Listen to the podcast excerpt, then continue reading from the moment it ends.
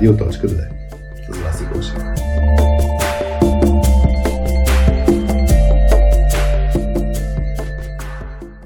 Привет на всички, вие сте с Радио.2. Без мама Васи Гошева, с мен Хари и днес с Митко Иванов. Здрасти, Митко. Здрасти, Хари. А, ти продължаваш традицията на, Анита, традицията на Анитата да носиш ябълка в случая. Нали? Не е нещо, което да, да е, какво беше, в разрез с моята диета. да. Варненска каза, че ябълката. Да, перфектна. Е, Пер, перфектна ябълка. Има тук някаква част, която не е идеална. Виждаш ли е това? Е, да. Петънце. Ще, ще изям тази ябълка. А, днеска сме в, в лаунчи. А, ти, както видя, има невероятна техника, перфектната техника за запис на, на радио, която аз не използвам, само да не, да не се издада, издам пред колегите от Лаунчи. Си са осигурили толкова хубави неща, ама аз още съм се научил да работя с нея. Ам, днес, между другото, този, този епизод ам, в този епизод ще има история от Milestone Systems, които са ни партньори на, на проекта на точката. И в малко по-късно в, в епизода ще има една история от Ивелина. Значи там в Майлстон Ива, Ивелина и всякакви Ивета има, но в случая от Ивелина а, за това как, как всъщност перфекционизма е едно да се опиташ да достигнеш небето, нали, да го хванеш небето. Нещо такова беше като метафора. Да, и, и има малко от историята как Майлстон са се преместили в, са се преместили офиса в, в Геретич парк. Този офис, между другото, няколко пъти сме ходили с Петя там за необучение за срещи и ни се случваше, първите два пъти се случваше порой, ама такъв порой в, в София. Значи ние тръгваме от Софарма колите на два пъти и такъв порой се сипа, че сме мокри до, до коста. Така че, да, имам, имам такива смесени чувства относно офиса, защото яко дъжд не е валял. Да, връщайки си днеска, темата е свързана с перфекционизма. И аз сещам две неща, които искам да, да, да разкажа като, като история. Първо, а, от една страна се чувствам малко като мошеник, може би, защото нали, аз, съм, аз ще съм на мнението и днес ще защитавам тезата, че човек не е, не е хубаво да е перфекционист. От друга страна, ти като ме видя днес, не успя да ме познаеш много, от една страна, защото нямам брада. Аз вече колко, две години бях с, с брада и сега, онзи ден вечерта, в един часа през нощта май беше влизам в, в банята, ще се къпя, ама преди това се тръгвам да, се, а, да си скъсявам брадата. И машинката, тя малко вече издава багажа, подкасявам, подкасявам по едно време и свърши батерията. И, и бях, да кажем, по средата, не да се сещаш рекламата на Фанта от едно време, където един човек, дето не довиждаше, постригваше хора, обаче не успяваше да ги постригва като хората, им ставаше супер неперфектна прическата, супер се едно някой а, непрофесионалист ги е постригал. Аз бях малко така, брадата ми беше малко такава шантава. Mm-hmm. И викам сега посред нощ, имам два варианта, да изляза. Нали, примерно деца вика да се поискъпя, да си махна всичко, защото бях в дъжкавината. Да се поискъпя и после да изчакам се заради машинката или фащам самовърстачката и... И да си направиш като румънеца. да. Та, та идеята е да. В случая реших да стана по-перфектен и се и се избръснах. Аз между другото също като се бръсна си мисля за перфекционизма. Така ли? Еми да. То, точно след перфекционизма го има във всички, а, всички неща, които правиш. И примерно като се бръснеш, примерно дали ще се обръснеш на контра, дали внимаваш за всяко косъмче, дали си го махнал, внимаваш дали на всяко, а, примерно на всяко обръсване там си измиваш mm. нощчетата, всякакви такива неща. И това е също ня- някаква област, в която можеш да станеш перфектен, ако искаш можеш просто бързо да се обръснеш и да изчезнеш. Аз съм от тези, дето просто бързо и изчезвам. и, и примерно Ивето, да, след като се избръсна, вика, ей, тук даже едно косъм ти се оставил, но, но, но, да, за Ивето няма да споменам. Аз съм от тя... ви се по половин час да се обръсна. Еми да. Е, това, между другото, загубата на време е много свързано с това, че, т.е. поне от моя гледна точка. От моя гледна точка много време се губи в това да изпипаш до последния детайл а, но това ще го говорим след малко. Аз искам да разкажа една история. Значи хората, okay. които не, не, не те познават, а, ние имаме история заедно с теб. А, и аз ще разкажа обаче една конкретна история, където беше, тогава мисля, че беше още джуниор в екипа ми. И имаше едно а, само, че не мога да сетя дали беше коледно. Не, беше рожден ден на Мусала. Знаеш, че за коледното парти ще... Ама беше рожден ден на Мусала. 10 години Мусала мисля, че беше. Да. Така че беше 2010 година и си спомням по едно време идват а, две приятелки, Ети и Иванчето и викат, а какво му правиш на това момче? Защото не искат тук да танцува. И аз те хванах тогава на терасата, питам, Митко, какво ти става? И, и сега те питам, защото имаше притеснение да танцуваш на парти, защото видиш ли шефа ти, ще види. Или нещо такова беше. Тогава беше някакъв такъв а, странен аргумент. Именно така. Да, защото това са някакви рамки, които си поставяш сам, нали? Аз, аз много често съм си мислил с тази ситуация, защото просто много често я споменаваш, иначе щях да съм я забравил вече. И просто а, като вляза в някаква нова среда, обикновено това, което правя е, че просто седя, гледам, слушам хората и се опитвам да разбера на, на каква вълна са хората, какви са настроенията вътре. Именно, защото примерно това може би идва от стремежа ми да се опитам да се харесам на останалите, да не кажа нещо грешно в началото. Което сега вече от моята гледна точка на този човек, който съм в момента, смятам, че пък не е чак толкова хубаво, защото ако не започнеш да споделяш от началото с хората, за да могат те да видят твоята индивидуалност, това ти какъв човек си, М-м. а, ако не си споделиш твоите си лични неща, те реално няма да те усетят и след това ще си имат някаква задна мисъл за теб, нали? Той човек е някакъв хамелеон, който се опитва да се намести в а, общото. И така. И просто заради това, заради това ми усещане, че трябва, да, че трябва да съм перфектен в ситуацията, че трябва да съм човека, който разбира всички Мгм. и се включва точно на правилното място. Именно затова имах някакви такива притеснения от всякакви... Мисъл, не само за работата, нали, дали Мгм. там, дали по време на срещата ще кажа нещо грешно или не, Мгм. а пък и за, и за свободното време, примерно както е партито.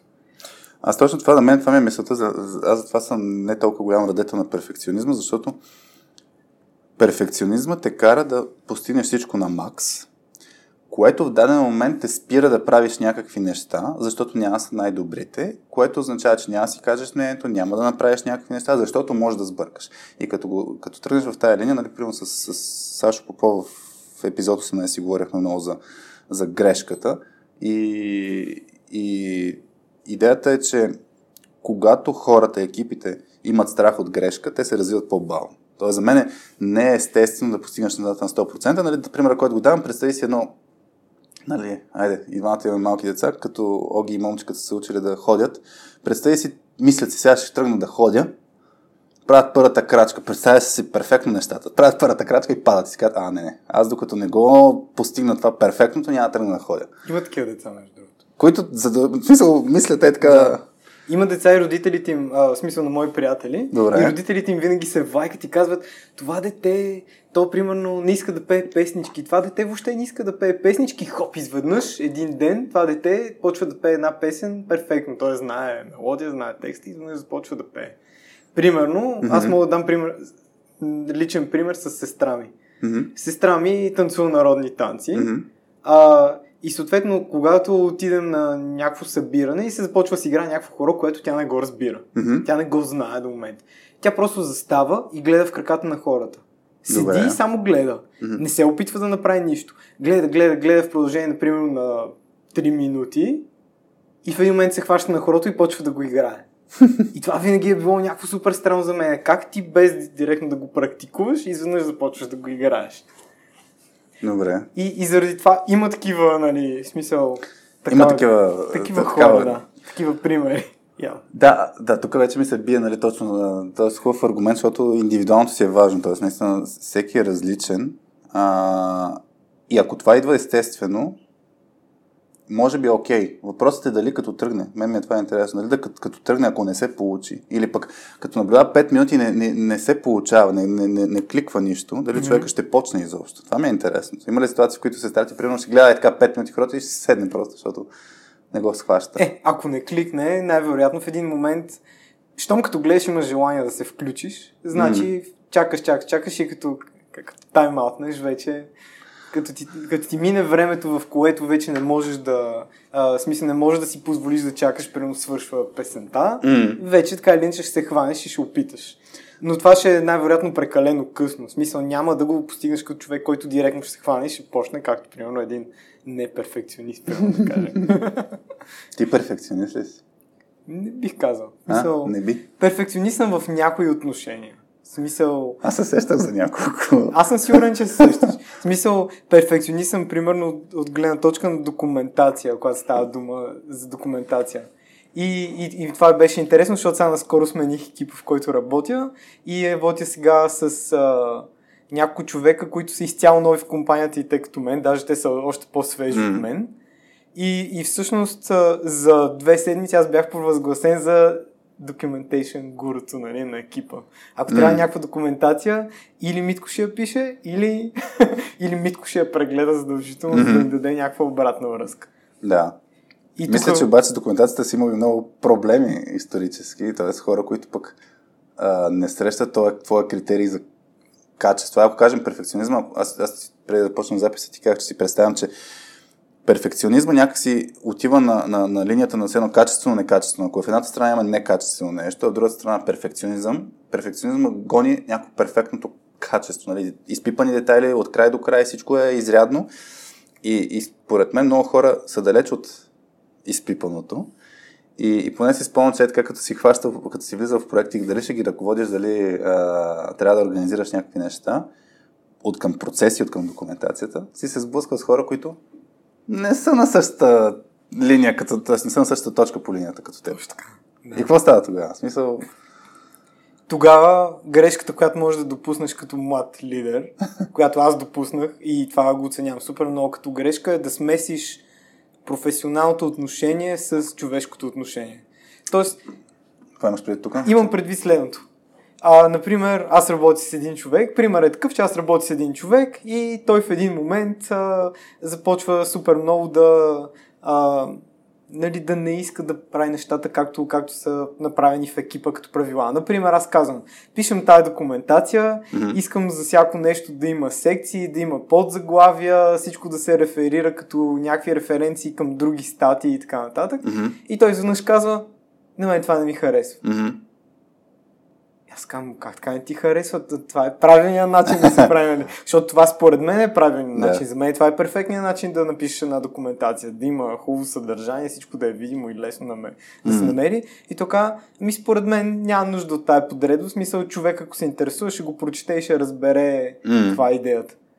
И, и всъщност в такава ситуация, нали, като млад лидер допускаш грешката, че ти, а, поне аз такава грешка допуснах, че че си казах, о, в този човек не го харесвам, нали. Mm-hmm. Докторално човека е супер пич, нали. Аз mm-hmm. постфактум вече, познавайки го този човек повече във времето, разбирам, че той е супер пич от, в други отношения, но просто понеже сме се сблъскали за нещо супер да. малко, с мо... той се е сблъскал фактически с моят перфекционизъм. Да. И аз ти си бил в роля над него, така да, да се каже. И аз изведнъж това го смесвам с моите лични качества и казвам, не, този човек не го харесвам. Mm. Което е грешно, нали? В смисъл, е сега примерно си говорим за деца и чета много книги, свързани с детското възпитание и всъщност там даже едната Ани Колева я беше споменала, която се казва точно а, за ненасилствена комуникация. Да. Mm-hmm. И примерно, в, не само в тази книга, в други книги за децата пише, не дей да бъркаш а, а, с едно природата на детето с това, което то прави. Тоест, ти казваш на детето, не ми харесва поведението ти в тази ситуация, а не ти си лош, примерно. Mm, mm. Лошо е това, което правиш, но ти, но ти реално не си лош. Разграничаването да. на, на, на поведението от, от човека. То, това е много ключов принцип за даване на обратна връзка, нали, да се разграничат тези неща. Да, абсолютно. И аз между другото бях дал този пример и с, мисля, че в, в кой епизод беше това, забравих, но а, може би с Сашо Попов пак беше, за това от, от подкаста At the Table на, на Патрик Ленчони, за това, че ако искаш някой да, да ако не, някой в екипа ти не се държи добре, да му кажеш, ти можеш да останеш, но поведението ти не. Нали, тая, тая реплика мен ми се запечатва, защото Това беше много, много, и на мен много ми хареса. Много, много яко е начин, по който да изразиш, нали, да, да разграничиш. Аз се кефя на теб като човек, обаче това, това поведение не е окей. Тук така че ти прецени нали, дали ще оставаш или не. Ам, аз, аз се сещам, не знам, сега ми хвърчат малко мисли. Ние сте предварително си говорихме за, за Working Genius модела, който сега бих го споменал, защото а, Working Genius модела е, е модел, с който човек може да си направи нали, личностен тест, за да прецени какъв, какви са му дарбите. Така някакси може би е точната дума за превод, нали, какви са дарбите на човек. Тоест, има, според този модел има 6, човек има а, 6 потенциални дарби в контекста на работа в екип. А, и а, тоест, той има две дарби, 6 са видовете. Тоест, две са ти дарби, две са ти някакви все едно работни компетенции, две са ти working frustrations, frustration, какво да го кажем. Нещо, което ти точно... Смущения, да. Не, нещо нещо, което трябва, въобще не искаш да правиш. Да, неща, които много, те, много ти точат от енергията, не се справяш добре, не трябва да го правиш. Но въпросът е, че има а, този модел, мен това, което ме кефи, че слага на фокус, че някои неща са дарби, а пък хората не ги оценяват като това. И примерно има едно нещо, което се нарича tenacity в този модел, което за мен много се доближава до перфекционизма, защото tenacity е свързано с това хората, които обичат и, и отвътре им идва да довършват нещата до край.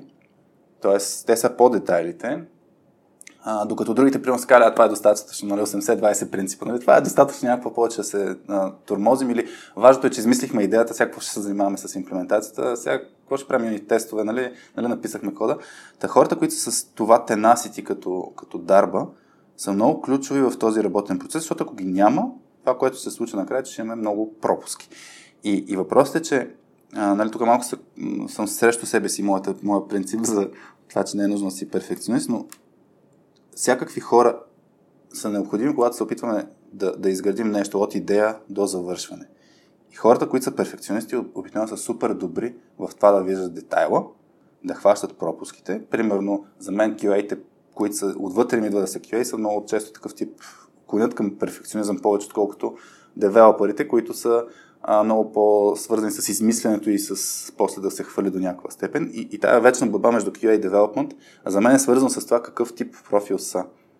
А, до каква степен ги виждат тези детайли. Не, че, не, че девелоперите не искат да правят тестове. Примерно ти много обичаш да правиш ини тестове. Нали? От, от край време е така, ако няма юнит тест на кода, значи нещо не е направено като хората и QA-те ти се кефят. Нали? Защото знаят, че си изпипал нещата предварително. Добре, не знаем. Не знаеш. Е, на, Радвам се. Н- не на временна обратна връзка от преди 10 години ти дал. А, та, та идеята е, че за мен това, което трябва да се обърне внимание, е, че всяко едно, ам, всяка една отличителна черта на човек може да си е сила. Тя може да е и негатив. Те, те са за мен неутрални по принцип, но ако е, сил, ако е отличителна черта, може да бъде използвана като сила, ако човек е на правилното място. И, и Аз, между другото, тук не съм съгласен. супер! Което е много яко. Нали? нали? Важно да има малко драма. А, така. а, защото ти казваш, че все едно перфекционизма е да направиш нещо от край до край добре, което е а, да, малко различно от... А, защото има преди, това е все едно дългосрочната, а, дългосрочният ефект на перфекционизма, ще го направиш от, от начало до край перфектно.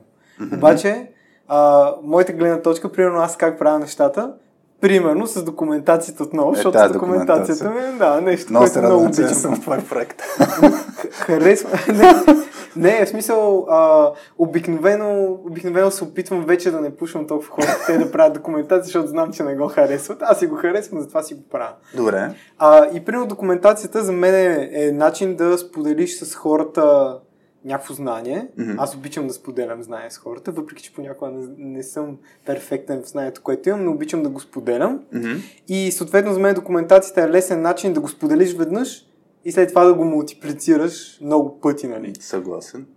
И след това само казваш, примерно даваш линк към документа и казваш готово, ето го, написано е, можеш да го прегледаш. Мгм. И примерно, когато пиша документация, започвам да пиша някаква дъл- дълга статия, написвам първите два абзаца Мгм. И реално след това слагам булет, а, след това слагам примерно до коментари надолу, за да кажа, е това трябва да се направи, това трябва да се направи, това трябва Това да не се е опише. перфекционистко. Слушай, и след това, а, след това първите два абзаца си ги препрочитам още 3-4 пъти. Добре. И може би това е, защото от една, от една страна си казвам тия два абзаца първо трябва да станат перфектни, Да. за да продължа нататък по другите точки. И второ е, се, се кефиш на перфекционизма си, кажеш си, ей, гледай сега как готино съм го написал това. И, или, примерно, обикновено това, което си става е, че като го препрочетеш няколко пъти, го поправяш, допълваш Съгласен, неща да. и оправяш структурата на там. И това е една, една лоша черта на перфекционизма, защото перфекцион... примерно, моят перфекционизъм лежи на базата на това, че аз имам безкрайно време да си свърша задачите. Мгм. И аз винаги непрекъснато отзад добавям още тудута, още секции, които трябва да се допишат. Вкарвам някакъв малък коментар. Тук в тази секция трябва да сложа това, трябва да опиша това и това, само някакви булети. Мгм. Обаче реално Ако в един момент някой дойде и ми каже, трябва да свършиш този документ до 2 часа, Да. тогава изпадам в... А, тогава имам такъв внезапен прилив на адреналин си казвам, леле, сега това трябва да го свърша, сега трябва да избера кое от тия неща е най-важно. И е, тук това е вече борбата идва... на перфекционистите, да, да махнат нещо. Това е Да, много трябва да трудно. махнеш нещо от това, което е от твоя перфектен модел. Ти си го изградил Да. и си казал, е, тук имам безкрайното време да го направя. Изведнъж, бам, трябва да отрежеш нещо. М. Сега какво да отрежа? Кое да направя лошо? Много е трудно. Много е га... В смисъл, чувствал съм го и, и примерно при малък документ, който трябва да напиша. Да. Чувствал съм го и при голяма документация, която трябва да напиша. Примерно имахме за ресърч проектите, с които ти даваш много често Мгм. а, пример, които правихме в Мусала. Там общо взето имаш да работиш по един ресърч проект в рамките на една или две години и накрая трябва да напишеш един репорт, който обобщава цялата работа, която си Да. направил. И този репорт трябваш да го пишеш с много хора, а, всеки пише своите секции, ти си спокоен, делегирал си тази секция ще я напише този, тази секция ще Да. напише онзи, изведнъж срока те притиска, ти започваш да четеш документацията и се оказва, че тия хора не са свършили работата както, както на теб ти се иска. нали? нали, да. както, както перфектно би искал да го направиш.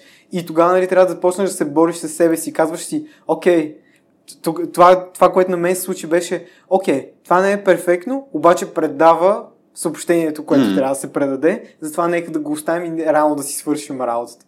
И тогава бях в голяма битка с себе си, защото не само в битка с моите си, а, моите си недовършени секции, а в битка с работата и на други хора, някакъв стил, който не харесвам, М. например, на някакви места не ми харесва как ги оформя, според мен не предава ясно съобщението, но все пак го предава по някакъв начин, така че там спирам. То, значи по отношение на... А, а, аз тук ще го...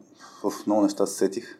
А, по отношение на този сблъсък със себе си, кой е твоя критерий за успех? Нали? Ако фанем definition of done, нали? ти си представяш едни неща, че трябва да са а, изпълнени, за да мога да кажеш, а да, това е тази статия или този код или нещо друго, това е наистина окей. Okay. Идеално е. А, и перфекционистите имат много, просто, много повече булети в definition of done, очакват това, това, това, това, това и това, когато нали, от друга гледна точка може да не всичко да е необходимо. А, нали, тук за мен а, хубав принцип, това малко и за приоритизация, е нали, Москол, Москол приоритизирането, дето е а, must, should, could, won't ли беше последното или would, Мгм. нали, този мал, не. или won't като няма, не, то беше won't като няма, кажеш, да, добре. will not. Та, та Москол принципа за мен е много ключов а, за, за това човек наистина нека да си ги приоритизира нещата, за да знае, че ако му се наложи да тегли чертата, да, да, че, че просто да знае как, как реже. Тоест, даже това е хубаво предварително да се направи, за да може да няма този момент, който кажеш на все едно изненада. Оф, трябва сега да мисля какво да режа, пък аз си го представях, че всичкото ще влезе. Точно така. И, и, и тук по същия начин, как, както сега ще дам един пример друг с а, обърнатата пирамида. Принципа на обърнатата пирамида е, като трябва да представиш някаква информация, а, той идва от, от, от, от, печатарите, от вестниците. Нали, там на първа страница нямаш цялата статия, имаш, най имаш заглавието, имаш най-важни моменти, за повече просете еди коя си страница. Но, но обърната пирамида, да, абстракт, както на да, научните статии. Имаш абстракт и после имаш, нали, имаш някакво съмър и после имаш самата статия. И, и идеята е, че а, това се прави, защото по всяко време човек може да, да спре да чете. Но, но идеята ти е да си му дам най-важната информация и, и този подход за мен е много ключов по отношение на а, каквато и да е идея. Тоест ти да си готовно за деливърнеш най-много, ако, ако спрат нещата. За мен Agile подхода също идва от, от тая лойка. Нали? Ако сравним Waterfall с, с, с, с Agile процесите, оттам идва концепцията. Waterfall е много по-перфекционистски модел. Сега ще измислим всичко, ще го планираме, ще го дизайнираме, така, ще го имплементираме и ще го деливърнем след две години. Да, ма вече не сме в среда, в която да а, перфектното да е устойчиво. То затова има нужда от други модели, които да, да знаеш, окей, трябва да сменим посоката. Ама ще се върна малко за статиите. За статиите, защото в LinkedIn само да благодаря на хората, които се включиха с, с а, а, споделяне на опит и мнения по темата с перфекционизма. В LinkedIn бях пуснал за това дали има пример, в който перфекционизма ни помага. Да се включиха с мнение а, Кристиян Димитров, Боряна Иванова, а, Жоро Колов, Александър Цолов, а, Любо Циров, Радостина Рубенштайн, предполагам, че се Точно така се а, произнася. произнася Паулина Зарева и Евелин Николаев. И, и сега за Кристиян Димитров историята, а, защото се навърза с статите. И той беше казал, Сещам а, значи, човека се сподели, че е имал някаква форма на а, обсесивно-компулсивно разстройство, т.е. една такава по-скоро крайност в, а, по отношение на перфекционизма, докато аз перфекционизма не го разчитам като а, като ОКР или OCD на, на английски, за мен си е някакво вътрешен импулс за неща. Аз после евентуално ще спомена за някакви мои вътрешни импулси, но идеята е, че като тръгна да пише статия, му беше, значи септември 2020 е тръгнал да пише статия и е реализирал сега тази седмица. И, и въпросът е колко време му отнема, за да пусне тази статия. И аз мога да ти кажа, исторически, като, пуснах, като започнахме с точка 2, а, първата статия, която пуснахме, то беше даже още преди да сме стартирали точка 2, така наречената Алиса, който иска може да отиде на точка 2.com slash Alice. А, и тази статия е първо от 7-8 страници, да го кажем. Второ, има препратки към всякакви други статии, научни, ненаучни книги и така нататък. Имаш ам, много яко изпипани картинки. Значи тази статия за мен си е перфектна. Обаче, този критерий да пускаш такъв тип статия е много ресурсоемко и всъщност в даден момент ние спряхме да бълваме статии, защото като тръгнеш да започваш си представяш колко много ефорт имаш и си кажеш, аз не, не искам да ми е толкова трудно. И аз мога ти кажа, 2018, като започна да пиша в LinkedIn, си смених концепцията на пускам каквото мисля, аз пак си преглеждам нещата, обаче първо пускам, после преглеждам. Тоест това, което ти ми разкажеш за тудутата, mm-hmm. за статиите, перфекционистите това, което ще направят, ще напишат статията, драфт режим, ще си сложат 20 тудута. Няма да го публичнат, ще го ревизират след една седмица, пак ще добавят в подудута, нали, ще опишат някои тудута, но ще добавят още тудута. И се сещаме и така за а, примера с Wolfenstein 3D играта, а, която а, тя ли беше? Не, Duke Nukem 3D, извинявай се. Duke Nukem 3D играта. Duke Nukem беше супер якия а, шутър като игра, като бранд. И в даден момент тръгнаха да развиват играта с най-якия енджин ще направят, а, ще топ of the top. Две години разработваха и после казаха, не, не, малко назаднахме с материала, сега ще трябва да препишем нещата и ще трябва да а, го направим а, по-добро, защото изляха други игри, които са по-добри. Значи ние ще трябва да го преправим. Почнаха да го преправят и те не си спомнят, 3 или 4 пъти преправяха играта. Накрая релизнаха нещо. Мисля, този перфекционизъм ги накара да реализират нещо, което е супер кофти качество и този, франчайз се, се, смисъл умря. Та, та идеята ми е, че май нещо наскоро реализнаха за Duke Nukem, но не съм сигурен дали същите, същите създател.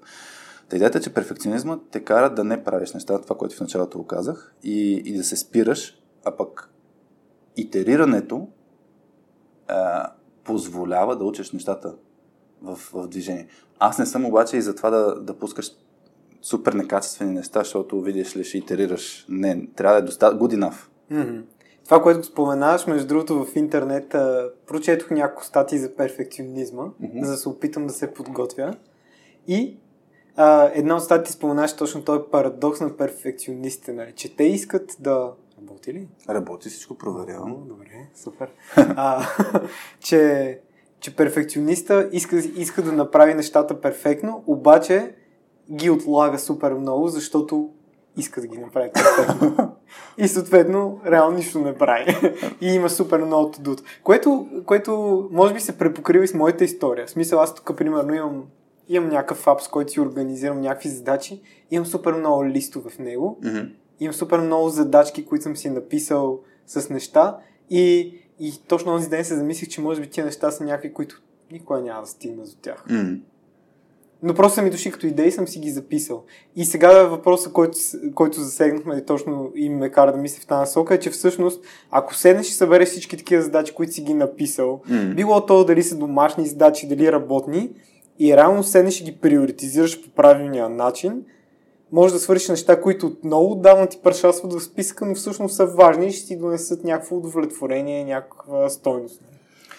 То проблема обаче, като прашлясат в списъка, е, че няма да имаш удовлетворението после, защото си кажа, няма да имаш този момент на... То ще... Оф, свърши го направя. Това, тая Да. черната работа. Да, В най-накрая, нали? Ама това си мисля, насилие. че при теб, аз примерно съм същия от гледна точка на, на, на идеи. Тоест имам един а, такъв endless backlog, който задачки, които знам, че никога няма свърша. Но връщайки се за, за ам, Working Genius модела, ти ми сподели, че ти е излязло като един от а, една от дарбите ти, Wanderer. И, и, и Wanderer е обикновено той, който се замисля за всякакви... т.е. поглежда голямата картинка и си казва, нали, а, какво ще се случи ако, нали? Тоест, мисли как, как да се подобрят нещата. Няма, не е задължително да, да има решение по въпросите, но му хрумват някакви неща. Mm-hmm. И за мен Wandererите супер много вкарват нови работи, като и идеи, в проблеми, които да бъдат решавани. А, и то затова се получава този списък. Обаче, ако не са много добри в завършването, просто бълва един списък. И затова има необходимост хора, които да, да отсеят тези идеи. При, при теб беше а, discernment, а, дъто на, на, на Working Genius модела, ти е някъде в Working Frustrations. И това е да отсееш кои идеи не трябва да се правят. Просто да кажеш, е това супер, че е идея, ама няма го правим, защото поради някаква причина. И, и да. такъв тип хора също е необходимо. Това, това между другото е ролята, която сме виждали в екипите, че най- най-малко се оценява като дарба. Обикновено се преценява, че тия са мранкачите, които само се хейтят, защото така, това няма смисъл да го правим. А, и, и тогава хората, които генерират идеи, са защо, защо си навъпреки, нали? Защо си такъв. А пък има, има хора, които не го правят с цел да са гадни, mm-hmm. а просто отсяват идеите. Така че трябва да се прецени, нали... Според мен това зависи от културата смисъл а, от културата, която се създава в този екип. Mm-hmm. Защото първото, това, първото нещо, за което си говорихме, нали, беше за, примерно, за партито, как съм бил притеснен, mm-hmm. че влизам в някаква нова среда.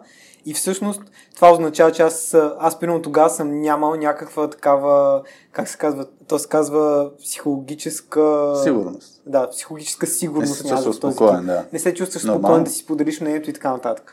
Обаче, ако влезеш в среда, аз, примерно, а, работих една година в Skyscanner, после, за съжаление, затворих офиса в София заради COVID-пандемията. Може заради теб да е било, не знам. Може заради мен да е било. да. и, и, примерно, там културата беше, беше на, на много високо ниво. И там, там ми беше интересно как, примерно, един човек а, поства в един Slack канал, например, mm-hmm. а, някакво съобщение, как хората отдолу идват и почват да му, да му сипват супер много обратна връзка. И първоначално, когато за първи път виждаш една такава дискусия, ти си кажеш, какво става, какви сте мранкачи тук, за какво пишат в този трет, постоянно се оплакват и така. Mm-hmm. Защото те почват. Ма това, това тук няма да работи, ама mm-hmm. така. Но всъщност се оказва, че това е културата, в която хората са супер свободни да си споделят. Mm-hmm. Сподели си добре, а, сподели си достатъчно обратна връзка, mm-hmm. а, после нещата започват да се правят а, да се правят продуктивни, според mm-hmm. мен. Mm-hmm. Защото смисъл, а, ако нещо не се прави продуктивно, веднага ще се намери един мранкач, нали, в кавички, mm-hmm. който просто ще дойде и ще каже да спрем да го правим това по този начин. И съм виждал и обратната култура, нали. В смисъл, то не че е култура, а то по-скоро е култура в контекста на Slack, примерно. Да.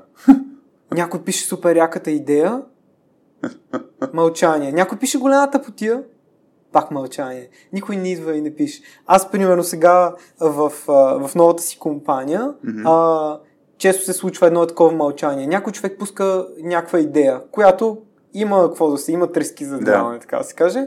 Никой не му дава обратна връзка. И, и изведнъж, когато аз вляза и напиша един коментар, mm. който е супер доброжелателен, защото тая култура на психологическо спокойствие, тя се изгражда благодарение на това а, как си даш обратната връзка. Mm. Не кажеш, ей човек, здрасти, много яко нещо си направил, айде сега е, имам тук едни препоръки. да, ще ти сипе, обаче, обаче някак си доброжелателно го правиш. Да. Не му кажеш, оф, е батите потията, дай да го рефактурираме изцяло, нали? Му казваш, готина идеята, айде сега да направим а, още няколко подобрения, които ще направят. Супер яка. Тук е принципа на да и, нали, т.е. да, това кефи ме тази идея и искам да подобрим това нещо, mm-hmm. за да може да се случи добре. И това исках да го кажа да. в контекста на това, нали, че когато си перфекционист, ти виждаш супер много неща, които искаш да ги, които могат да се подобрят в някаква идея. Mm-hmm. А, по същия начин, както с документа. Някой ми дава един документ и аз му казвам, о, тук може да го направиш така, така, така, така и мога да му сипя супер много обратна връзка. Аз като такъв лондърър в контекста на шесте, а, шесте компетенции, нали, мога да изсипя супер много задачи, супер много идеи, обаче наистина след това ми трябва един човек такъв, който да ги приоритизира и да каже, ако работим по тия, ще дигнем супер много стойност за малко време. Това е, това е аз примерно при, при, при нас в, в екипа, Петя е а, една от точно дарбите според модела, тя е discerner и примерно аз като имам някаква идея, а, обикновено отивам към нея да, да отсе. Тоест, знам, че тя ще види неща, които аз няма съм виждал, ще ми ги каже и, и съм отворен за тази обратна връзка. От друга страна, а, когато, ако като работя с перфекционисти, а, става малко неприятно ситуацията, че те винаги виждат нещо, което не е окей. Okay. В смисъл, че а, а, това е not good enough усещането, нали? mm-hmm. не е достатъчно добре. Ти може си скъсал дъто да направиш нещо. По твоите критерии ти си бил overachiever, нали? защото си дал много повече от това, което по принцип мислиш да дадеш, но не можеш да стигнеш критерия на, на един перфекционист и той като ти каже, ами тук да, супер яко си направил тия, тия, тия неща, обаче, нали, имам и това, и това, и това, и това. И, и то се получава, както примерно по време на, на, на обучение за обратна връзка, като, като говорим, ам, един от хубавите принципи за даване на обратна връзка е да дадеш насока или решение. И възниква въпроса, като трябва да дадеш положителна обратна връзка, как да дадеш насока или решение. Защото ако кажеш, това е супер, това доведе до този много як резултат и имам идеята как мога да подобрим още повече. И тогава човека чува, това не е достатъчно добре. Да, и аз това чух, като нали? казвам. Да, абсолютно. И това е много опасно. Тоест, това дори като ти... За, за мен е някой път, като даваш обратна връзка, нали, малко е хващаме тази тема, ако си перфекционист и виждаш супер много неща, а, които могат да станат по-добре, някой път трябва да, да се разделят тези разговори. Първо да, да направиш, да дадеш положителната обратна връзка, да кажеш това е супер, това много добре сме направил, това ще постигне този резултат. Нали, това, което казахме да е good enough е. За, за статиите, де така, дава, дава посланието, което нали, гонихме. Точка. В друг момент да е, мислех си по тия неща, за в бъдеще си представям, че така, така, така, така могат да се подобрят. За, а, като се разделят тия два момента, за мен е много по-добре, защото иначе човек ще го чуе като негативна обратна връзка. Ще чуе, аз не мога да, да никога няма да мога да получат, нали, все едно, ам, дали уважението ти, дали признанието ти и така нататък. Печат. Да. То замисли се, нали, прямо, взаимоотношения деца-родител. Ако родителя винаги е представи си, тате, тате, имам а, еди какви си резултати в училище, е тук ще ти е шестица. Е, това, е, е това, това просто убива всичко. Така че много, важен, да, много важно да се, пак връщайки се за обратната връзка за разграничаване на нали, човека и, и а, поведението, много важно да се дава обратна връзка за ефорта и за, за това усилието, което човек е положил спрямо себе си, а не спрямо нашите критерии. Защото mm-hmm. дали, е по-добре, отколкото човека по принцип му идва. А, поне така, така си мисля, в тази връзка, нали, аз вкъщи с Ивето имам много често такъв тип спорове, защото тя е много по... Тя не е перфекционист, но е много по, по детайлите и по това да се изпипват нещата. Аз, за съжаление, не съм, аз съм в една крайност по, по към Това е разликата между това си перфекционист и да, и да искаш да изпипаш всички детайли. Че, че ми стана интересно. Ами, според те. Според мен, перфекциониста, сега ще кажа един пример от, от Creativity Inc. Значи, Васи, ако случайно ни слушаш, това е за теб. В Creativity Inc. имаше една много яка история, където а, един дизайнер, а, аниматор, мисля, че беше, а, по спомен беше, а, правеше сцена от играта на играчките, да кажем, три, примерно. Но мисля, че беше от играта на играчките. Има някаква сцена, където два герои нещо разискват. На фона има някакво бюро, примерно, на, които, на, на което бюро има 9 диска, ди, обложки, 9, т.е. има 9 DVD-та или нещо от сорта, които са на някаква копчинка едно върху друго. Но не се вижда. Те са някакъв малък детайл отзад, а, който даже не се вижда толкова добре.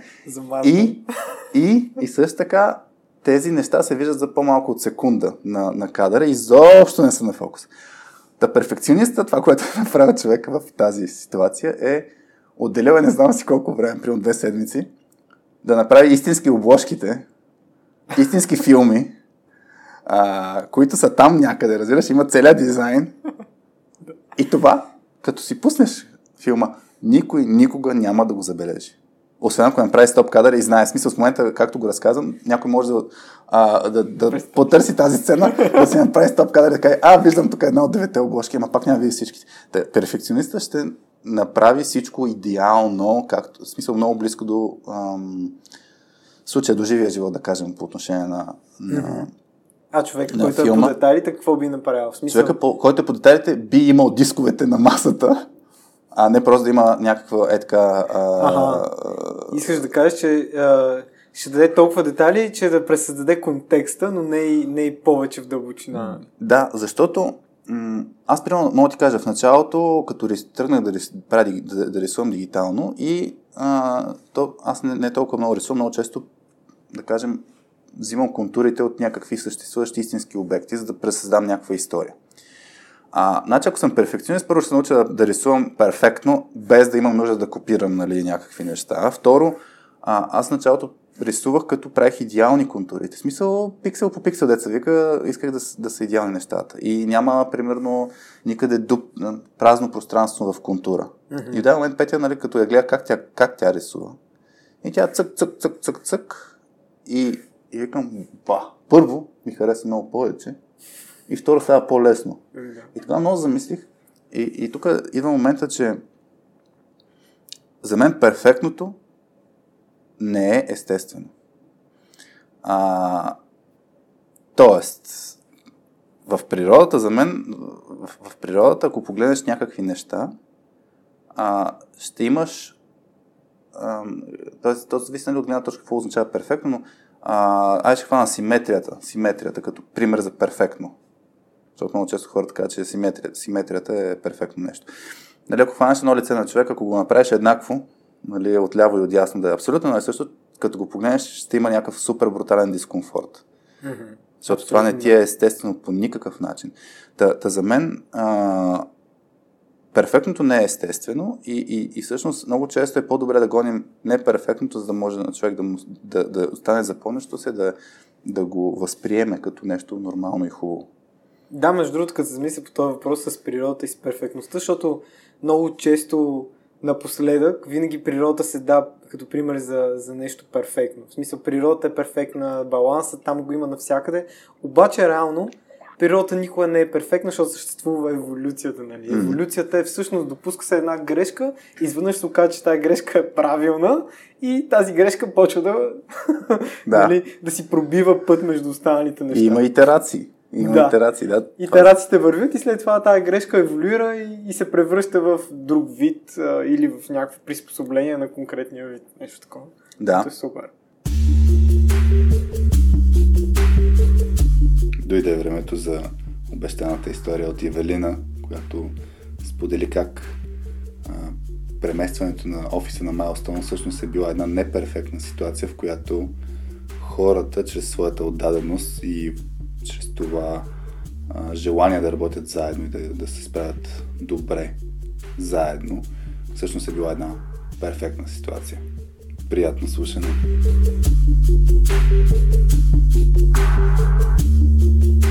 Аз самата ежедневно се боря с перфекционизма, защото знам цената на това да искаш всичко да бъде перфектно, а то да не може да стане. То е все едно да се опитваш да пипнеш небето. Перфекционизмът е нещо, което ти изискваш от себе си, спрямо твоите си разбирания, така че да се чувстваш удовлетворен от това, което си свършил. А то често не е нужно да си перфектен. Важни са нагласата и стремежът към това, защото всеки възприема перфекционизма по различен начин.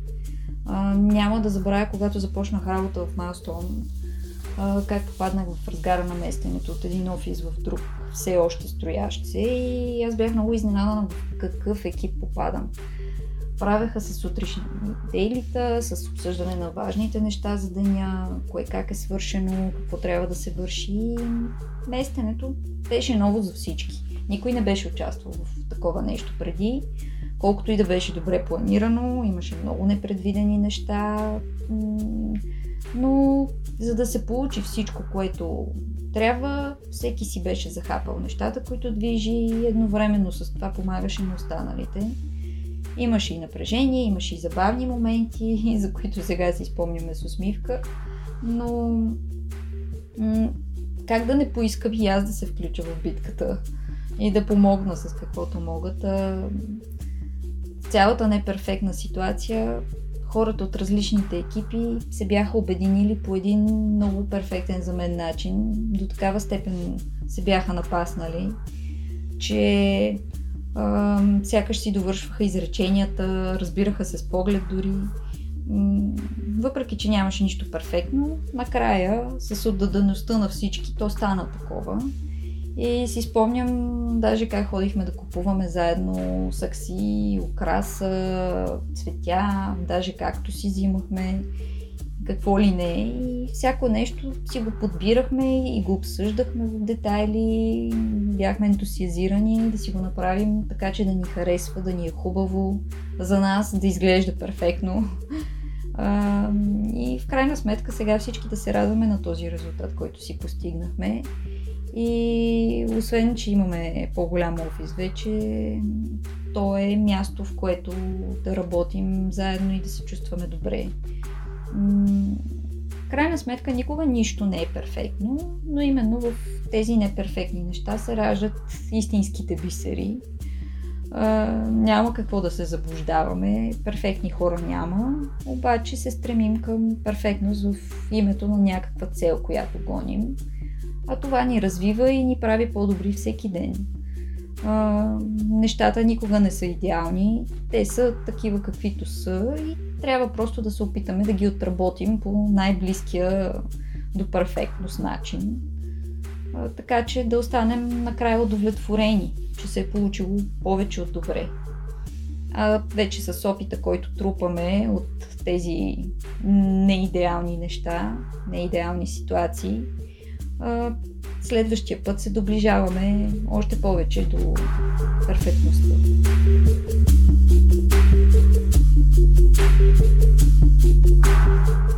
А, аз, аз, примерно, аз ще кажа един друг пример, е, една история се сещам, дете сме преживявали заедно, по отношение на сторителинг, перфектното и сторителинг. Сега представи си да разкажа ня- някой някаква история, където сме имали някаква почивка и всичко е минало перфектно. Примерно. Митко, аз ти и Ивето отидохме веднъж в Сандански за 5 дни почивка и всичко беше окей и се върнахме.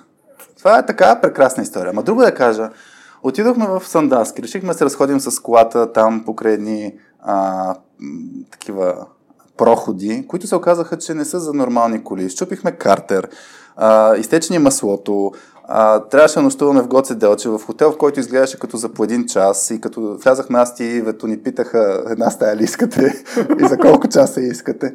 Та, та идеята е, че всичките истории, примерно, които съм имал с аудито, които разказвам, те са свързани с проблем, с неща, как не са се развили перфектно. И това са много по-запомнящи се. Точно така. Защото ти ако ми кажеш, Хари, имам една история, като бях млад лидер, всичко беше идеално, перфектно. И какво, какво си получих аз от Вече не ти е интересно. Вече не ми е интересно. Да. Така че не перфектното е интересно. Между другото, аз като се готвих за интервютата в Skyscanner, там има един, един такъв тип интервюта, culture интервюта, на които ти задават общо взето soft skills въпроси, свързани с работа с хора. М. И аз това, което направих, нали, сега пак към моя перфекционизъм, направих си един Google документ, а, отидох в Glassdoor, изчетох абсолютно всички а, ревюта на хора, които са били на интервю там и хората си споделят. На мен ми задаваха такъв въпрос, на мен ми задаваха такъв въпрос. Събрах всички типове въпроси, които, всички въпроси, които Да. хората имат. След това ги категоризирах в а, различни категории, нали, в които може да попадне.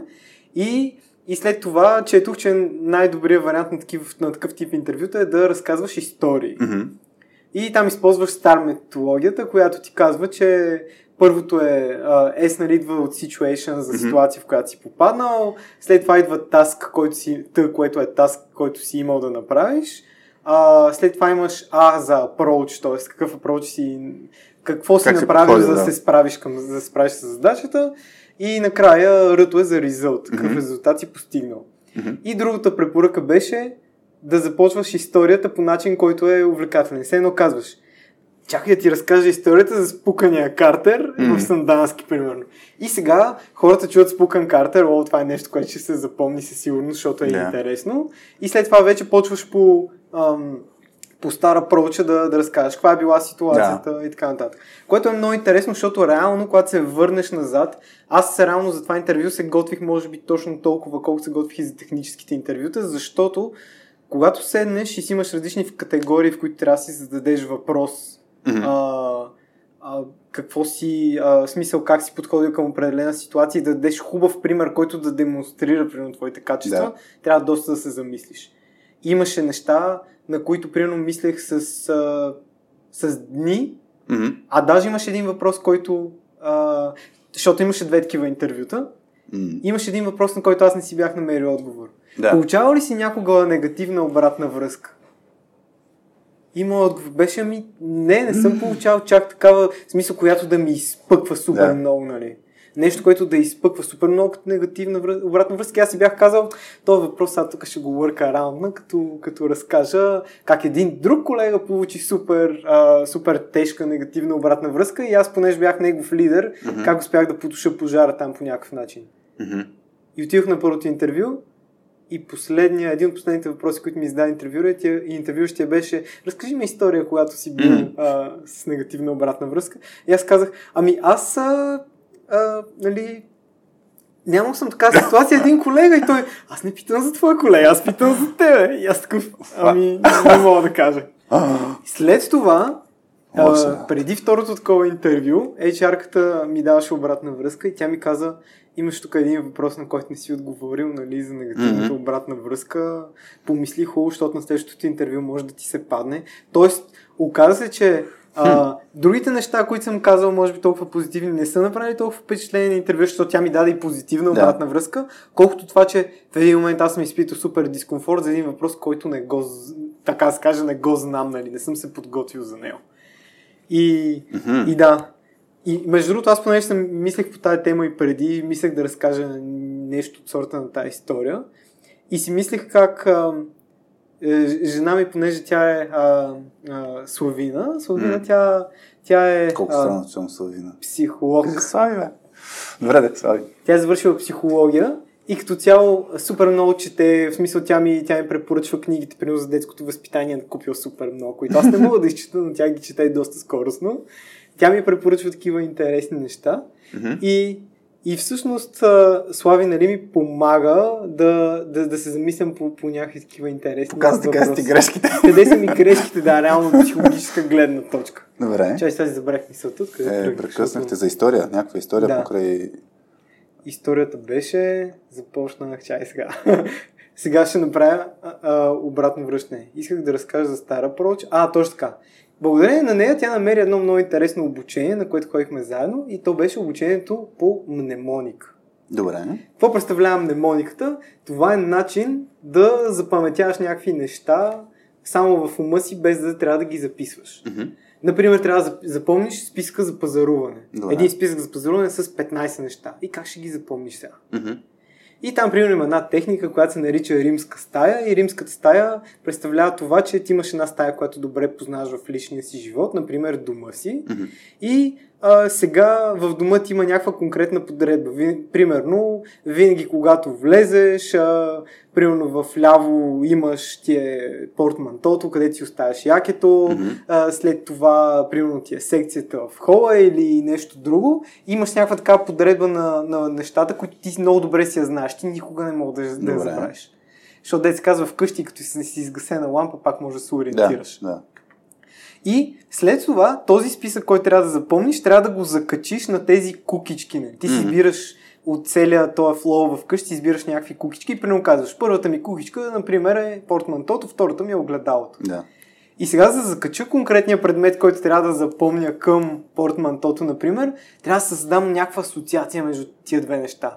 И това, което правихме на курса, беше упражнение как да създаваш асоциации. Мгм. И това, което ми, което ми а, е супер, супер силния takeaway, който имах от това обучение, беше, че всъщност асоциацията, която, а, за да направиш силна асоциация, тя не трябва да е логическа. Логическите асоциации супер бързо ги забравяш. Мгм. Например, а, огледалото е там, примерно... Отразява, Две на, да. Не, не, две на едно метра и аз трябва да запомня, че примерно трябва да купа два лимона и, Аха. и някакви е такива... Добре. Защото това е, дори да е някаква по-елементарна логическа връзка, тя реално не работи. Бързо, добре. бързо пада. Да, Емоционална ли трябва да е връзка? трябва да е емоционална.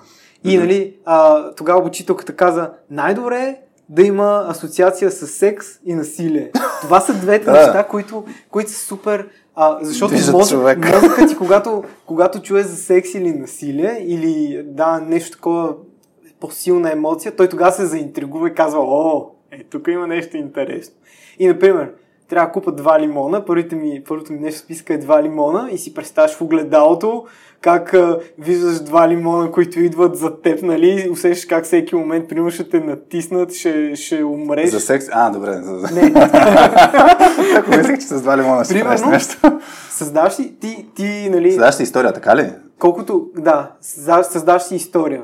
Мгм. И след това, когато отидеш в магазина и трябва да си върнеш този списък, си кажеш, добре, първата ми кукичка, каква беше огледалото? Какво беше огледалото? «А, Двата лимона, дето ме, дето идват да ме затиснат, нали? Примерно вече ме натискат по крака, боли ме и така нататък. И това ти се дава супер силна асоциация. И между другото, дори сега този курс, примерно сме ходили на него, още М. го нямаше огня, значи сигурно е преди повече от 3 години. М. Има още някакви списъци, които там сме тренирали и толкова силна асоциация са ми създали, че все още си ги спомням. Вече те е страх от лимония, Да. нали? Именно заради това е готино нали, да разказваш история, защото като разказваш история, в която има някаква драма, както си Да. говорихме в началото, има ли драма, значи се запомня, защото е нещо супер ярко. Да, и то точно, да, връщайки се на идеята за, за, за, за драмата и как го навързваме с перфекционизма, ако има драма, обикновено не се развиват гладко нещата. В смисъл, даже, като говорим за история, не знам, що отидахме на там, а такъв, е- така си изследваме темата, но Hero's Journey, най- един от най-стандартните, една от най-стандартните структури за разказване на история, нали, това, което се случва е, даваш началото контекста, после се случва нещо кофти с главния герой, който той трябва да пребори, тък му ще го пребори, после се щупват нещата, нали, света се свършва и накрая успява хепи енд. Грубо казано, разказано. Mm-hmm. малко те бяха 7 по спомен а, стъпките, но, но идеята е, че имаш винаги нагоре, надолу, нагоре, надолу. А, ако е линейно, тогава не е интересно. Даже то, то това е свързано и с ученето. Нали? И това, което ти кажеш с, с, и с емоцията, и с, с някакви преживявания, ако в момента имаш някакво обучение, което не... Как да кажа? Ако е минало супер гладко, няма да го запомняш толкова добре. Примерно ние в нашето обучение, това, което правим е, целта ни е да щупим хората в, в с една сигурна среда. Защото като ги щупиш, те ще го запомнят. Нали, тоест, точно този момент на а, силната емоция, някой път, нали, ако е супер фън, защото и при нас има и супер фън, пак ще се запомни, но обикновено нали, хората учат с негативно преживяване повече, отколкото с позитивно. А, та, та идеята ми е, че ако гониш, ако, ако се гони перфектното, може да се, как да кажа, може да нямаш този перфектен резултат. Но, ще се върна обаче нещо, което ти каза и ми направи впечатление много важно за перфекционизма, което ако не си перфекционист, може да го пропуснеш. Аз от време на време се случва да го правя и това е подготовката. Защото ти каза как се подготвя за интервюта, как се подготвя за някакви други неща. А, аз, примерно, съм много склонен да импровизирам и да експериментирам на момента. Някой път ми се получава, някой път се усеща на мускули и пак се получава, но някой път фелвам. А, и, и се е случило примерно а, с Петя го посъждаме какво ще правим утре по едика си обучение, което правим промяна. Знаем, че ще направим някаква промяна, нещо не се получи толкова добре предния път и си казваме, че аз някой път казваме, ще го измислим. А, не го проговаряме и така нататък. И има ситуации, в които супер зле се получи, защото не си направихме подготовката. Mm. Та, та, та идеята е, че е много опасно да не се прави подготовка. А, и е много, това е сила, силна страна на, на, на перфекционистите, че те, те се подготвят много повече. Нали? Тук вече е баланс. В смисъл, за мен, за мен винаги баланс по майката, но м- трябва, трябва да го има този момент на подготовка, за да, за да не се пропускат нещата. Аз мога да ти кажа, примерно при мен, за, от тази гледна точка, нали, също за което говориш, само че постфактум, за, за, за ретроспекция, Мгм. колко ми помага перфекционизма. Защото сега той ми помага, обаче от друга гледна, страна, от друга гледна точка нали, малко ме тормози, защото сега примерно ще стане така. Аз имам един списък тук с неща, които съм искал да си говорим на подкаста. Не е стигнало времето, говорим, говорили сме си за нещо друго. Мгм.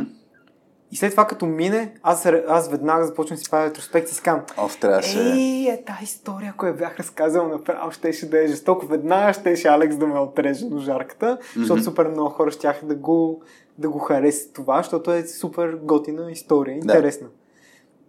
И реално, нали, така си правиш някаква ретроспекция, защото си казваш, това можеше да го направя по-добре. Да. Обаче от, гледна, от друга гледна точка не ти казвам те турмози, защото нон-стоп си казваш Ох, сега това може да го направя по-добре, що не го направих, ей, ако го бях Да. направил, ще да има много по-позитивен ефект и така нататък, ама това е. За мен, е, това е много, много. Аз съм си записал, и тук имам един булет, защото аз имам списък. Супер. Нали, не е без подготовка, но моето е малко насипно. Твоето съм сигурен, че ще е категоризирано. А, да при мен пише перфект, перфектното винаги ще те разочарова, защото създава грешни очаквания. Е, това, което ми го разказваше, а, ти като си представяш как ще се развие някаква ситуация предварително, си представяш един идеалистичен вариант, ако си перфекционист, и в момента, в който се сблъскаш с реалността, а, от една страна ще си разочарован, защото не са се случили нещата както си искал. От друга страна, ако продължиш да гониш този, а, тази идеална а, картина, как да кажа, а, няма да постигнеш никакви резултати. А, и тук малко го навързвам с а, кръгчето на, на влияние кръгчето на загриженост. Тоест, в, на, ти, като, ако си перфе- перфекционист, си представяш нещата в един идеалистичен свят, в който нямаш много рамки, нали, ня- нищо няма да ти ограничи а, действията и, и като нямаш контрол върху това нещо, като не се получат нещата и се стремиш пак да постигнеш тази картинка, просто въртиш колелото, се опитваш, опитваш, опитваш, но, но просто няма да се случат нещата, защото не зависят всички работи от теб. А, и, и тук не знам защо се сещам, каква ми е асоциацията, не е свързана с лимони. А, това, което се наблюдава, аз често давам пример с празния стол играта в, в, а, в подкаста. Нали, празния стол е итеративна игра, в която екип трябва да победи опонент. 60 секунди трябва да не седне някой на, на празен стол. А, и екипите това, което правят много често, е, че гонят перфектното решение. И това, което се случва, е някой казва, аз имам идея Хикс.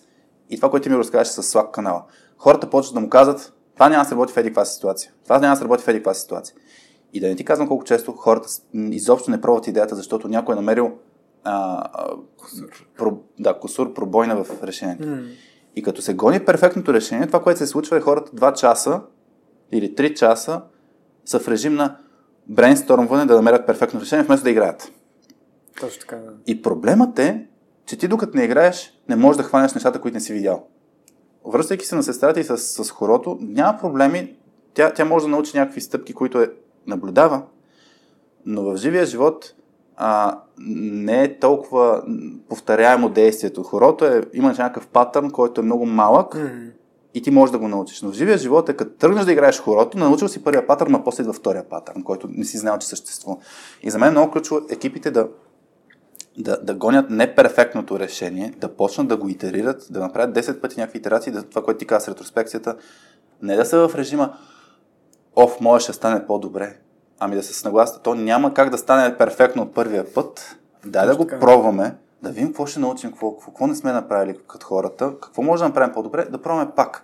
И екипите, с които сме се срещали, които са в а, така наречената learning зона, а, те са супер бързи в постигането на перфектните резултати, като не са перфектни в итерирането. Точно тръгват с много по-сурови идеи. И е това е нещо, примерно, ние като сме правили ресърч проекти, представи си как се прави ресърч, ако гониш перфектното решение. Мисъл, Няма е как, много... ти трябва да опитваш много неща, за да, Да, видиш трябва да експериментираш. Да. Експериментите, еволюция и така нататък, то е с много проби и грешки, по структуриран начин обаче. Не просто пробвам на фела, не става. Та, та, за мен това е много, много ключово с, с как управляваш е тия разочарования. Тоест, също нещо, нали, което казваме, един лидер, като тръгне да управлява нов екип, като се сформира примерно екипа или нещо, ако се случи, трябва да им каже на тия хора, хора, ще стане по-зле. Мисля, ще влезем в по- по-кофти перформанс, защото те първа ще се опознаваме, те първа ще се борим за дали ще пишем документация, дали няма да пишем документация и така нататък. Но, но като управляваш тия очаквания, това е по-добре, отколкото ние сме най-добрият екип на всички времена и първата спънка и оф, защо не мога да се справим. Добре. А, аз съм между другото точно на такава вълна в момента. Мгм, в, каква? а, Еми, аз съм лидер на малък екип. Всички хора сме нови в, в компанията. Липсва ни контекст за работа, която вършим. Имаме един-двама човека, които супер много ни помагат за това. И, и аз съм точно, точно лидера, който каза... В смисъл това ми стана интересно, че каза, ще става по-зле. Мгм. Защото аз винаги казвам на хората, че ще стане по-добре. ще стане по-добре. Просто трябва да го, да го правим, нали? Лека по лека, стъпка по стъпка. И, а, и това е интересно. Аз, между другото, като четох за перфекционистите, там пише, че трябва много добре да правиш разлика между перфекционист и high achiever. Мгм. Защото перфекционистът е такъв човек, който винаги гони перфектното и много често може да се демотивира от това, М. от това че няма да може да го свърши по перфектния начин. Докато high achiever просто той, а, как се казва, а, наслаждава се на пътуването към крайната цел. Казва, ей, нали, в началото, на, примерно, а, аз а, от моята гледна точка виждам някакви такива неща. Примерно казвам, аз в началото, като дойдох в този екип, той дори нямаше Jira. Сега има Jira Board, имаме Epix, имаме голям беклог с задачи, които трябва да приоритизираме, правим ретроспективи и всякакви такива неща, нали, които лека по лека съм вкарал и аз, и аз реално като се върна назад си казвам, ми, аз се кефа на, на стъпките, които сме преминали, за да може да се случи и да достигнем до, до този екип, който сме в момента. Той Да. не е перфектен, Мгм. обаче самото пътуване лека по лека шлайфа нещата и ни показва всъщност кое е, кое е важното да вършим. То, то да, в смисъл, то е хубаво да се показват нали, точно малките успехи. Това, е- това съм напълно съгласен. Въпрос да не се създава тая розовата а, картинка, че всичко е най-яко, че ние сме прекрасни, че, нали, не, не, тоест тук хората се мотивират по различен начин. Това трябва да се има предвид. А, и, и, и при някои хора ще, ще успее този подход, който ти, ти го разказваш, нали, че а, всичко, ето вижте, преди една година, нали, къде бяхме, сега къде сме. А, Това е много важно да се поглежда. А, от друга страна, като се поглежда напред, нали, а, с, с Сашо Попов пак го говорихме, трябва, трябва да подготвиш хората, че може да щупят нещата, да стане по-зле, за да стане по-добре. В смисъл това е като отскок. Ако, ако, за да отскочиш по-силно, по-нагоре, ти трябва да клекнеш. Трябва да отидеш надолу. И, и то това е абсолютно също. И, и когато хората си мислят, че ще скачат само нагоре, те си създават една фалшива картина, фалшиво представяне на как ще се развиват нещата и се демотивират, защото не се случат както, както си представят. Ам... Я, вие тук имам... Ти имаш ли някакви записки? Мога да видим и коментари от, и от LinkedIn. А, а, да, сетих се за... Да, имам. имам. Имаш, я кажи. Я да е някаква тема да хванем. Ами, а, аз, а, нали, всичко това идва от моя опит, нали, като, като някакъв тип перфекционист, да кажем, защото, както си говорихме, не си перфекционист във всички отношения, но, но е, един интересен въпрос, който ми се искаш така да го засегнем е какво се случва, ако поставиш един перфекционист в перфектната среда? Което, например, при мен се, беше, при мен се случи реално, в моя опит. Аз Добре. а, от, а, от една компания, която много добре познах, работех 10 години там а, а, и с- общо взето знаех всичките и недостатъци. В един момент си казах, ами имам нужда от промяна, нека да видим как е на друго място. Отидох в една друга компания, която еволюционно беше преминала през няколко такива организационни стъпки и вече беше на а, все едно на а, нали, имаш примерно CMMI, който ти дефинира по какъв начин, колко, Мгм. е, колко е зряла компанията и аз мога да кажа, че тази компания Skyscanner примерно беше в а, много зряла от гледна точка на, на, на инженерни процеси, от гледна точка на вътрешни процеси, обучения, Мгм. начини по които се случват нещата. И реално аз като един перф- перфекционист попаднах в една среда, в която всичко ми струваше супер.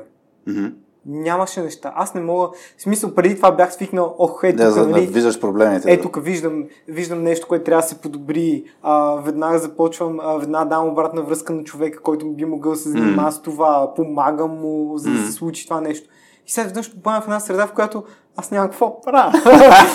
Мисля, освен нали, да си върша стандартната работа, която, за която съм си заделен да върша, нямам странични неща. Хората вече са помислили за това и са го направили дори в някои отношения много по-добре от това, което, което аз съм си представил някога. И аз сега си казвам, какво ще правя тук са? Защо? Тук... Отиде в рая. Да, отиваш в страна. прекрасно. да. И какво? И, и, и какво? Излишен ли се почувства? отношение? да, точно така. Направо бих казал, че се почувствах в някакви отношения излишен. Защото, примерно, до сега аз винаги съм свикнал процеса, по който работим, да има трески за дялане, които да трябва да се адресират. Примерно, да кажем най-често това, което съм виждал е, че планирането не е достатъчно добро, дългосрочното, примерно, за да имаш някаква видимост като екип, в какво се работи. А, това планиране, дори да е, да е направено в главата на някой, то не е документирано, за да може всички да го виждат. И изведнъж отиваш там, където има го всичко това, което ти някога си си, си мечтал, нали, като перфекционист да го има. И сега си кажеш, сега какво ще правя тук? И между време виждаш някакви хора, които са по-давна в тази среда и те казват, ами тук има неща, които трябва да се подобрят. Е, това не е добре.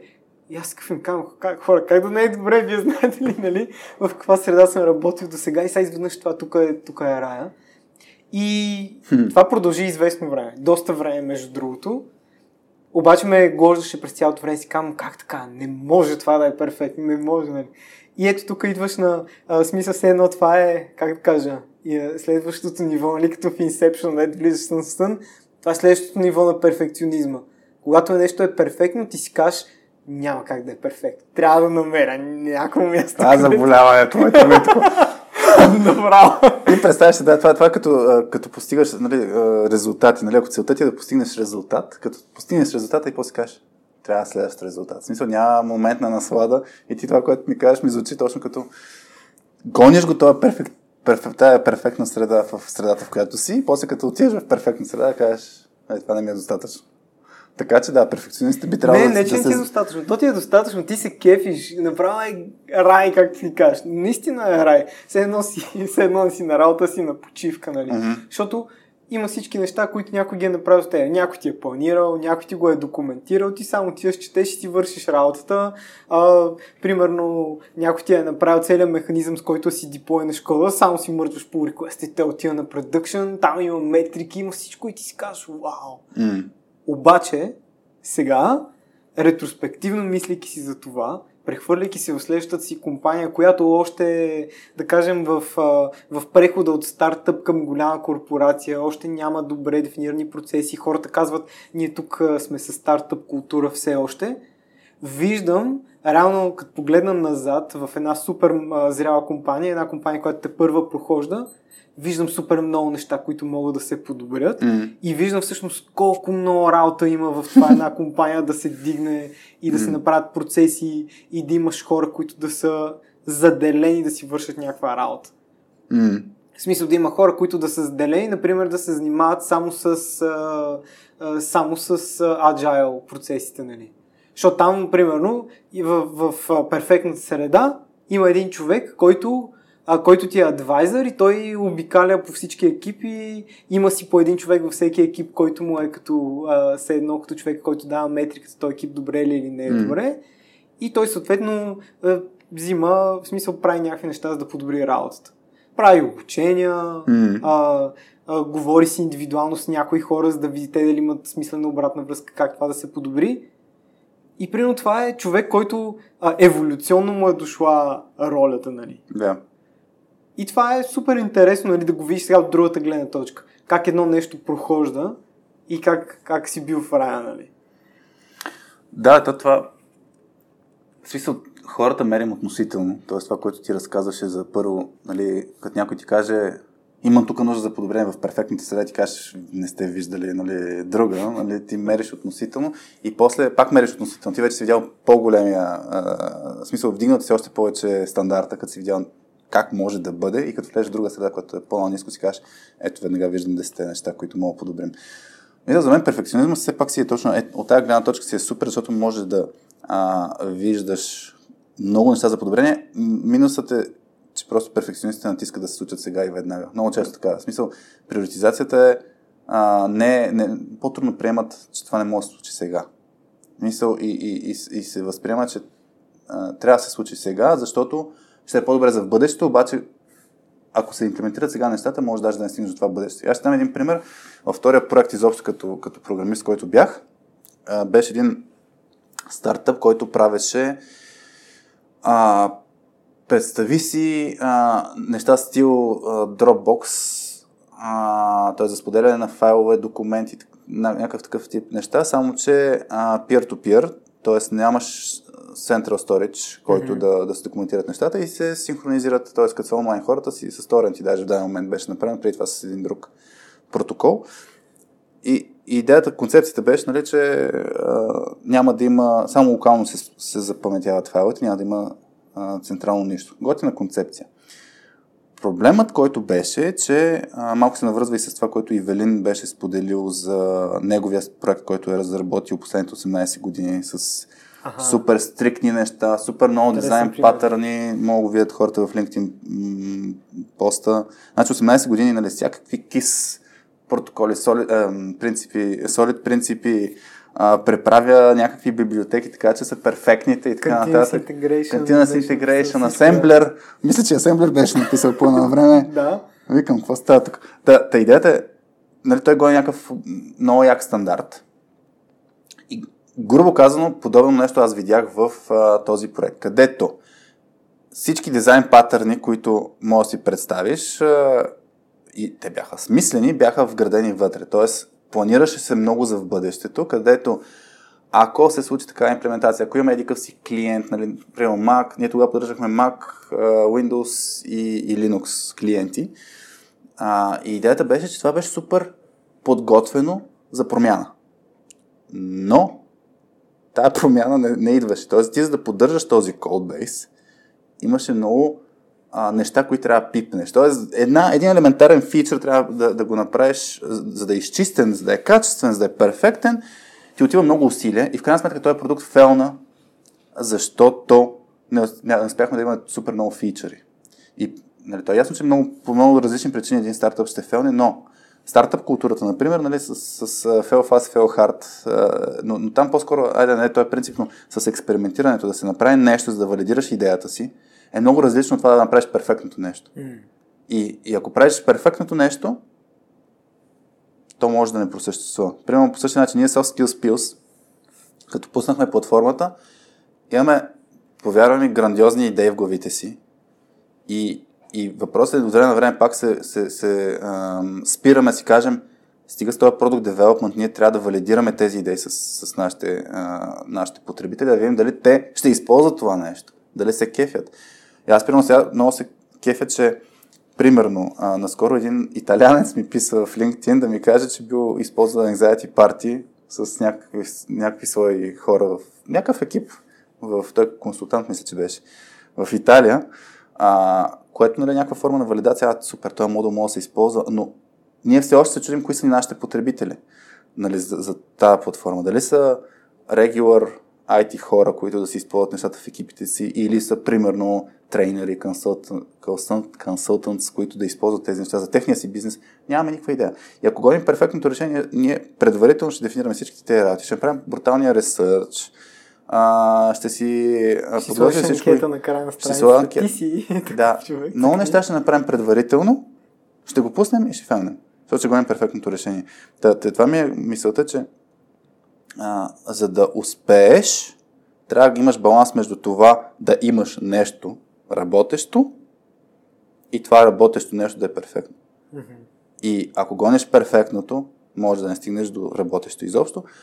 Ако направиш нещо работещо, ама с ниво качество, пак ще фелнеш, но това е баланс. И просто и, и двете страни на хора, които гонят работещото и на хора, които гонят перфектното, трябва да, да си взимат преди другите крайности, защото иначе, иначе ще фелнат. Я да видим нещо друго, като теми. Гледаме си списъците хора, да не, да. Да. не мислите, че, Че нищо не че прави. нищо не правим. Айде, сега ще подхвана. А, имаше от, от Радостина, имаше един коментар, че ако си хирург, е по-добре да си перфекционист. Я кажи ти какво мислиш по въпроса. Аз защото се замислих. Мислих много по този въпрос. А, и, и се чудех. А, права е. Защото смисъл тогава, когато си хирург, наистина...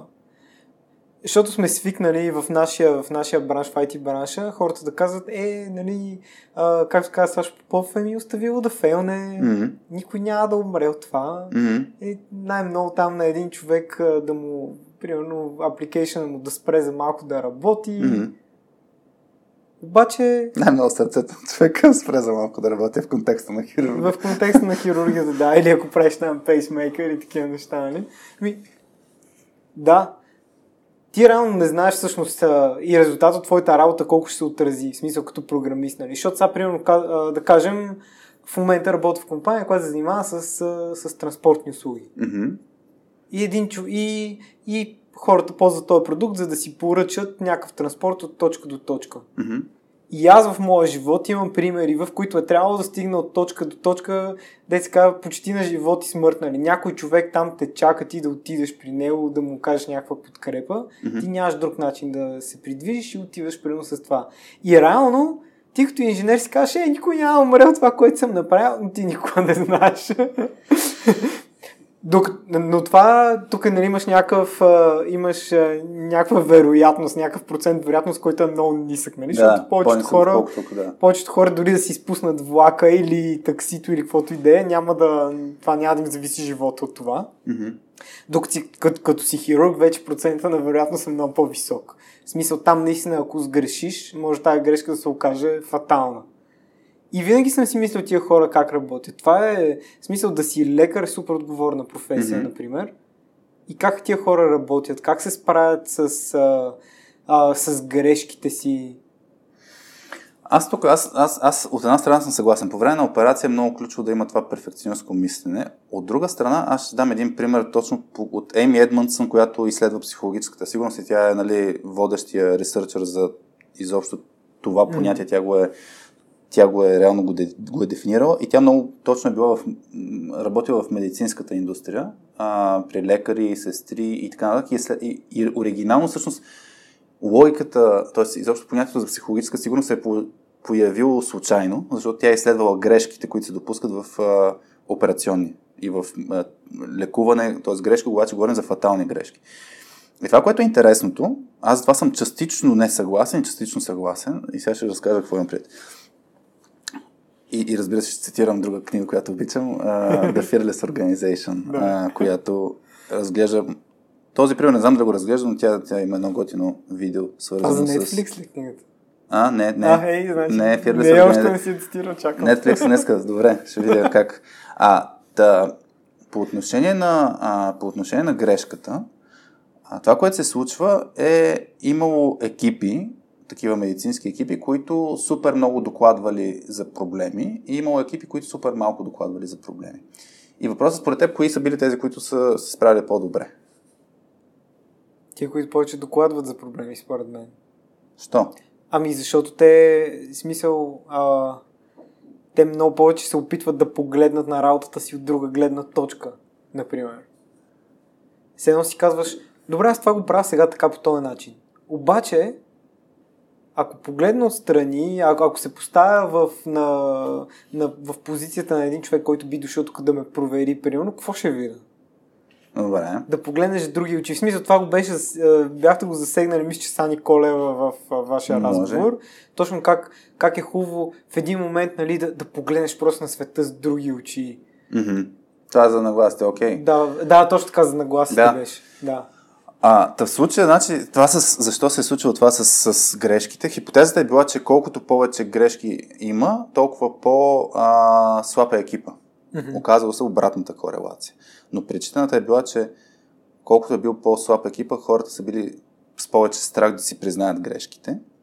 И, и всъщност го има този момент на това, което перфекционистите а, обикновено няма да искат да се представят в лоша светлина себе си, а пък тези екипи, които са в learning зоната, са много по-отворени да, да, да, ам, да си го споделят това нещо. Точно за цел бъдеще да станат по-добре нещата. И идеята е, че факт е, че се случвали в началото повече... Т.е. факт е, че м- независимо дали са а, перфектни екипите или не, грешки се случват. Но въпросът е дали се получаваш от грешките. И, и това, което също е било, а, а, т.е. от една страна, тук затова за, за го зачеквам, ако се гони перфектното, нула, нула грешки, а, то има шанс дългосрочен план екипа да стане по-зле, защото няма да се гледа на грешката като нещо хубаво. Абсолютно. И, и това е опасното нещо. Тоест няма да се говориш. Има страх, оф, аз ако тук направя нещо, после мога да си изгубя работа. Мога хирурга ми да... Аз ако съм сестра, примерно, или анестезиолог, хирурга или там водещия опериращ може да нещо да ме да го изкара срещу мен. Та, та идеята ми е за това трябва да се управлява, трябва да се управлява това нещо и, и, и по принцип много често м- това с благоприятната екипна среда се слага в, в, в цено на, на теглилка с перформанса, т.е. дали постигаш резултати, дали са идеални тия резултати. А пък те са в, една, в две различни оси. И, и всъщност трябва да, за да имаш и двете неща, а, е това с, с така наречената learning зона, но идеята е, че хората използват грешките си, което означава, че не са перфектни. Примерно за тези опериращи лекари, да ти казвам, че репортват много грешки, те също така много повече са практикували в а, някаква друга среда, така че да допускат тези грешки. Не в mission critical ситуацията, Mm-hmm. но, но затова, затова за мен не трябва да са перфекционисти в контекста на, а, на цялостния процес, но съм съгласен, че трябва да са перфекционисти в контекста на вече, когато става дума на, Не съм- на продъкшн. Да, така. на продъкшн, гледай да не правиш дефектите. Но, но, но затова е малко контекстно, нали, че трябва да се прецени в каква ситуация можеш да си го позволиш, в каква ситуация не можеш да си го позволиш. Също нещо го има и в авиацията, а, а, т.е. затова има нали, всякакви чеклисти и така нататък. Да, трябва да си педантичен в някакви обстоятелства, но докато се учиш да стигнеш, да, да развиеш тези умения, пък трябва да, трябва да си позволиш да, да, да грешиш и да не си перфектен. Именно, защото чеклиста, откъде е дошъл той чеклист? От той е дошъл от грешка, да, той е дошъл от проблеми. Точно Да. така е. В смисъл, а, дори си, примерно една от практиките, които сега, сега дори се опитвам отново да я, да я развия отново в новата си компания, която видях в Skyscanner, че работеше супер, беше а, така наречените Incident Learning Debrief. Тоест, Мгм. случва се инцидент и ти казваш, окей, първото нещо, което правим е не обвиняваме никой за тази грешка. М, Второто нещо, което правим е какво можем да автоматизираме, нещо, което да не е, а, нещо, което да не зависи на човека, защото хората М. допускат грешки, така че това нещо повече да не се случи. И, и виждаш как от една супер елементарна ситуация, примерно на продъкшн си имал 10 грешки, които не са афектирали кой знае колко много потребители, излизат много задачи, които след това ти помагат да си направиш продукта супер М, по-добър. И точно по същия начин, как с авиацията. Ти, ди- ти директно кажеш как да го подобря това, ами ето, чек-лист м, и вече го проверяваш. И мисля, че, че с, а, с Карасен, мисля, че си го говорихте. мгм. За кое? А, а, си говорихте точно за точно за, за това, че искаме да направим нещата с а, да, в ретроспекцията, когато, когато правим ретроспекция на, на екипната работа, всеки човек да има такова отношение, в което да каже имам идея как това да се подобри. Не Мгм. просто да отиде и да мрънка, мрънка, мрънка на ретроспектива и да си излее и просто да кажем, Да. окей, готово, Мгм. направихме ретроспектива, да кажеш, ето го проблема, М, какво може да направим за него? Да направите един мини брейнсторминг, нали? И дори, както, ви, както си е по принцип по брейнсторминг, а, а, опи, описанието на брейнсторминг процедурата как се случва, ами в някоя ситуация някаква супер тъпа идея може да ти, да ти докара интересно решение накрая. Аз си спомням, че най-яркият ми пример за брейнсторминг, даже мисля, че ти си ми го разказвал това, как а, един кораб а, е, става дума за някакъв военен контекст, един кораб, който ще бъде нападан от подводница мгм. и сега си казват как те могат нали, да си спасят кораба от, от нападението на подводница, защото подводницата изстрелва някакво торпедо към кораба. Мгм. И хората се събират да брейнстормват. И сега най-тъпата идея, която има, всъщност, нали, има някакви супер смислени идеи, инженерите дават някакви инженерни решения и излиза един човек, който е някакъв юнга на кораба и той казва, ами, нали, много смешно, ама може да, може да духаме, примерно, и, или, или в някакъв контекст с, с ръце да махаме, така че да създадем някакво течение, което да отклони торпедото и да не удари кораба.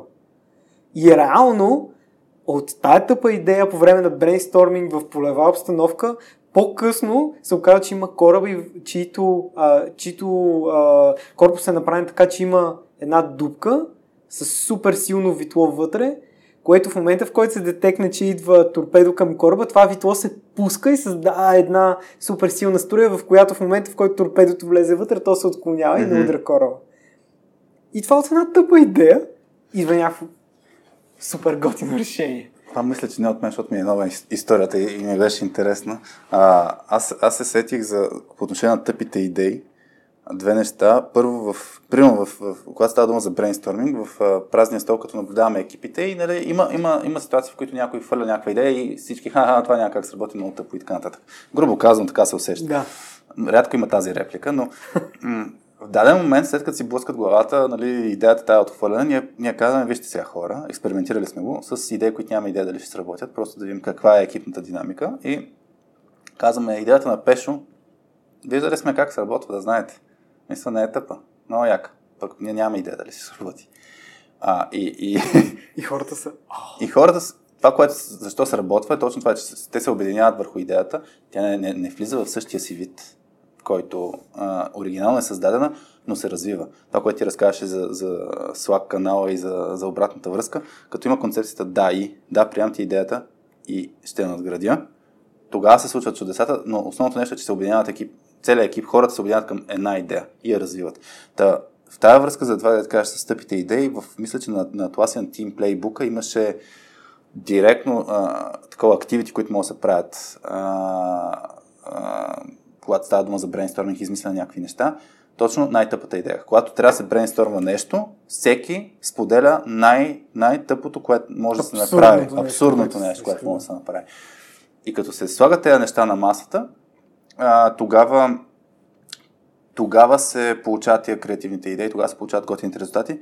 Да се сещам, ето в разрез с перфекционизма, а, не мога да се сетя с коя група беше се случила музикална група, но а, някой от, едно, ще го кажа, треньорите на групата, в даден момент казва на, на музикантите, барабаниста ти ще хванеш китарата, китариста ти ще хванеш, ти ще си вокала и, и прави тотален микс на ролите. Хората с, а, почват да правят неща, които по принцип не правят. И, и оттам някой път се раждат такива уникални парчета, които иначе никога не биха се родили. Факт е, че 99% от ситуациите ще, ще е тъпа идеята. А, обаче, то това е идеята нали, за, за, за, за перфектното. Аз мога да ти кажа с, а, с LinkedIn. Аз съм супер активен, оня ден пуснах нали, информация за това колко, колко м- как се е развил последните 3 години, откакто съм активен в пускането на неща в LinkedIn. И вече нали, споделих, че си смених концепцията да не гоня перфектното, а гоня лесното за мен и интересното за мен. И 90% от постовете най-вероятно не са толкова добри, но, но, но тези 90% от нещата са ми дали знанието, чрез които да направя останалите много добри. Тоест, а, това е нещо, което е ключово за мен, за, когато става дума за постигане на перфектни резултати. Нали, в контекста на, на креативността трябва да създадеш нещо. Overnight success идва от 10 години неуспех. Нали, там и с Едисон, нали, нали, не съм фелнал еди колко си пъти. А, аз еди колко си пъти съм научил нещо, за да мога успея сега. Точно така, да. Та, та, това за мен е едно, нали, това е разликата с перфекционизма, за, за мен това е, това е много водещо нещо и, и за това м- постоянно го говоря в тази посока. Въпросът е сега, айде, а, има ли подходи? Да кажем, че човек, аз съм виждал такива хора, които казват, аз съм перфекционист, това ми пречи в много ситуации, какво мога да направя по въпроса, да го бъде малко по-практически? Какво мога да направя по въпроса така, че да се, да се управлява това нещо, този вътрешен импулс, който имам? А, така че хем да съм окей, okay, хем да, в смисъл да, да избягам от нещата, които ми идват отвътре. Защото не ги харесвам, се случва. Тоест, човек може да се кефи да се е перфекционист, но не се кефи от резултата, който се получава накрая. Ти, примерно, какво, какво си правил така, че да си го управляваш това нещо? Защото Ми, много това, което кажем, до момента нали, правя, в Да, смисъл- не е просто... Да. Вече не съм перфекционист, нали? Не е точно така. Много се опитвам да слушам другите какво ми казват. Нали.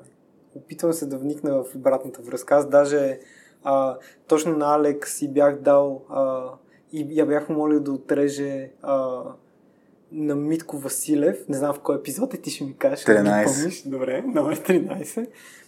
А, защото аз съм слушал почти всички епизоди. Да. Слушам ги докато правя палачинки сутрин, защото с детето е трудно да... да И вместо ми докараш палачинка, ми докара ябълка. Гледай сега Ама как за, палачинките става... Чай се чуе. Добре. Така. Това, което правя, нали, се опитвам много да, да слушам обратната връзка на останалите. Какво те се опитват да ми кажат. Както казва Митко, опитвам се да, а, да погледна обратната си връзка с различни очи. Защото той нали, точно казва, че трябва да си четеш обратната връзка с там с а, По- по няколко три гледни точки беше, да. Да, мисля, че от 3 или 4 гледни точки. Защото дори някой човек да ти даде супер такава, как да кажа, агресивна е много силна дума, но така по-нападателна обратна връзка да ти кажа, ти нищо не правиш, нали? Мгм. Докато ти знаеш колко усилия си хвърлил в това и трябва да се замислиш в този момент да кажеш, бе, какво реално не правя добре? М. Защото, примерно, а, е, сега скоро ми случи една много интересна ситуация в нашия екип. Общо това е за, а, за deployment процеса и как аз не си спазих собствения си процес. Защото аз, нали, съм, а, така да кажа, аз съм а, по-синьор човек, имам повече опит в този екип. А, назначен съм за нещо като... А, не за нещо като, аз съм си ръководител на този екип и сега казвам на тия хора, сега трябва да имаме процес за deployment. Взимаме Мгм. един сервис, той ще бъде вече наш и трябва да имаме процес на deployment. И процеса на deployment е пишеш в а, Slack канала, за да кажеш на колегите, вижте сега ще деплойнем. Добре. След това правиш истинския деплоймент и когато го направиш, казваш отдолу апдейт, нали? Той е деплоймент Това, мина това, добре Мгм. или деплоймента не мина добре, ролбеквам го, връщам го назад в старата версия, както си беше. И дефинирали сме супер добре процеса, хората са съгласили на него след известно количество спорнали. Аз супер много съм натискал този процес да го има. Мгм. И един ден аз съм в другата роля. Аз съм в ролята на девелопера, който Деплойва. пет човека от различни страни му казват, айде деплойвай по-бързо го качи това, клиентите ни чакат, много ни, много ни притиска. И аз съм супер много стрес и изведнъж отивам и, и правя нещо, което е в абсолютен разрез с процеса. Никъде не пиша, че правя този деплоймент. Мгм. Правя деплоймента и след това излизам в обедна почивка и не го гледам, примерно. Добре. И какво се случи? И това, което се случи, на което много се изкефих, между другото, защото за мен е, е това е средата, нали? Е, Това, е, това е културата, която ми се иска да има във всеки един екип. В, когато се върнах и видях как в, в канала някой ме е тагнал и каза, а Митко, слушай сега, приятел, какво се направи тук? Защо? Това, това не е окей. И аз казвам, и аз пър- първата ми реакция беше, що бе, какво става? Нещо се е щупило ли? Нали? Какво толкова? Нали? Каква, е драмата? Защото аз едва ли не вече съм си свършил работата Да. и съм забравил. И те ми казват, чакай, ето го процеса. Мгм. Ние, ние го дефинирахме, ти не си го последвал, ти не си направил нищо тия неща. Мгм. И аз си казах, еле, наистина, наистина така се случи. Мгм. И това ми, и това ми подейства много изграждащо, защото, защото си казах, първо, работя с готни хора, които дори, примерно, да, така се каже, аз съм им шеф, нали, те се осмеляват да ми дадат Мгм. обратна връзка, което не трябва да е така, нали? Мгм. Защото а, е една хубава мисъл, която чух от един, от един ръководител, с който работих известно време, беше не да си мисли, че хората, които са над тебе, са нещо повече от тебе. Те просто имат повече отговорност. Те поемат повече отговорност. И това, че когато те допускат грешки, трябва да, трябва да им даш обратна връзка, за да може и те да си адресират по някакъв начин. И, и това беше годно, защото ми издейства, нали, казвам, подейства ми изграждащо. А, аз си казах, хей, наистина има процес.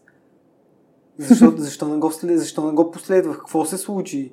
Дали беше заради това напрежение, което ми дадоха, дали защото, примерно, на предното място, където работех, имаше супер много неща, които ме пазят да не се случи грешка след като диплойна, нали? Веднага автоматично да, Да. се случат нещата, докато тук този механизъм го няма. И такъв започнах ние да си задавам супер много въпроси, защо това се е случило така. И това, в крайна сметка, много ми помогна да...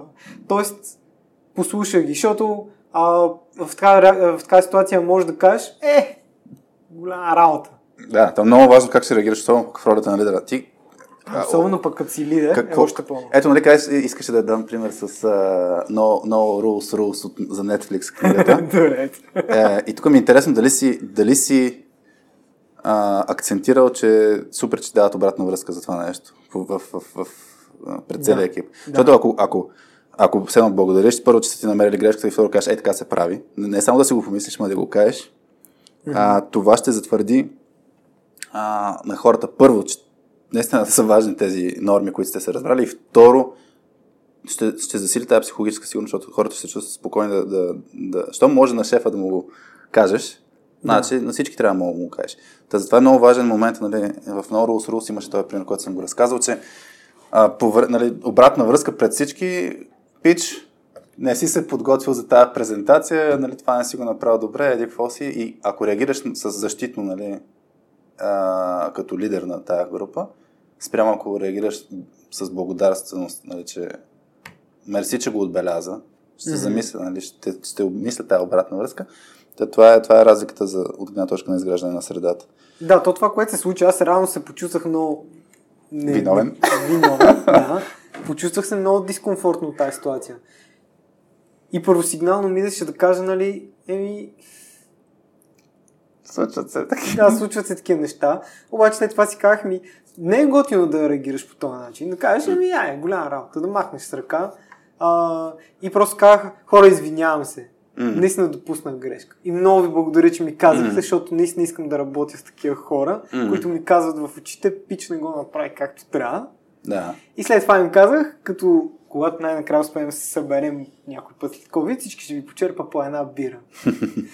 И сега даже, а, даже нали, от време на време си пускаме по една такава шега, нали, защото колегите казват, ох, сега имам един тук тежък диплоема, не трябва да го планирам три дена поред на различните региони, за да не щупа нещо, ама ако искаме да стане бързо, може да дадем на Митко да го диплома. Супер, нека си има, да. Това вътрешните... а, а, Вътрешно-заводския хумор си е много важен за, за изграждането на средата. Така, я да фана аз някаква друга тема. А, така, така. Има, има, има разни интересни примери. Мисля, че някои от нещата сме ги разисквали вече. Ти ако виждаш нещо, кажи. Ам, аз се сетих нещо за в, в, покрай фитнес програмата, дето, дето участвам и там м- аз съм съвсем като началото, като я почнах тази програма, разказах историята как нали, има няколко аспекта, за да, за да хванеш здравето си в ръце по тая програма. Едното, нес- едно от нещата нали, все пак е храната, която ядеш, другото нещо е колко си активен от към упражнения. И, и тук е въпросът на, на перфектното пак, ако го хванем. И, и много ме кефят там Aesthetic by Science се казва, се казват хората. Никола и Стан са водещите. А, и, и те имат супер много акцент и постоянно го говорят, че а, постоянството е по-добре от перфектното. И аз спомням, като почнах програмата, първи, абсолютно първия ден, когато трябваше да хапна хубава закуска и нямах много вариант, нямах време, нещо трябваше да правя и, и изядох една кремвиришка, което знам, че не е окей. Okay. И спомням точно обратната връзка от повечето хора беше сега една кремвиришка спрямо следващите месеци, де че ядеш читава храна, голямата работа. И, и идеята е, че а, пак връщам се за, за перфектното. Аз много си управлявам този момент на а, перфектната ситуация, примерно, е всяка седмица да тренирам по 3-4 пъти и, и да отделям примерно по час и нещо и да ям най-хубавата храна, нали, най-подбраната. И въпросът е как управляваш ситуацията, в която тази перфектна ситуация не се случва. Пример ще ти дам. Ставаш гладен. А, а? Оставаш Оставаш гладен. Не. Не, обикновено даже се случва по-зле. Обикновено си кажеш, о, сега не успя, нямам, нямам 30 минути или нямам един час да се направя тренировка, затова няма да правя тренировка изобщо. Или пък, а, чак в 9 часа вечерта имам възможност да правя тренировка, значи няма да правя тренировка изобщо. Или пък, нямам правилното нещо в хладилника, значи няма да ям хубава храна, ще ям това, което има в хладилника. И е тези неща са точно се гонят е тия перфектната, перфектната ситуация. Но перфектната ситуация рядко я има. И, и за мен, нали, тук пак за постоянството а, а, и действаш прямо ограниченията, които имаш. И аз пък съм, аз съм с мантрата, даваш всичко от себе си спрямо тези ограничения. И примерно вчера, вчера беше много, много странна ситуация, днес ще е подобна. Вчера нямах възможност, имахме обучение, 4 часово обучение, правихме с един екип. А, сутринта не трябваше да оставя момче. А после имах две срещи, трябваше и да обядам нещо. После ходихме там, не знам си на къде. И идеята е, аз няма кога да направя тези а, примерно 40 минути тренировка, вкъщи ги правя сега с ластици. Обаче това, което направих е в почивките в, на обучението, по крайобъдната почивка, примерно направих няколко клека, няколко лицеви опори и така нататък. Общо сигурно са 5 или 10 минути. Ама пак е нещо. Общо, общо, разбито в 5 минути. По същия начин, аз книги като чета. Много яко да мога да отделя 30 минути, да седна на спокойствие, да чета. Сега, който има малки деца, знае, че това рядко явление се случва наистина рядко. И аз в даден момент всъщност почнах да чета много на телефона.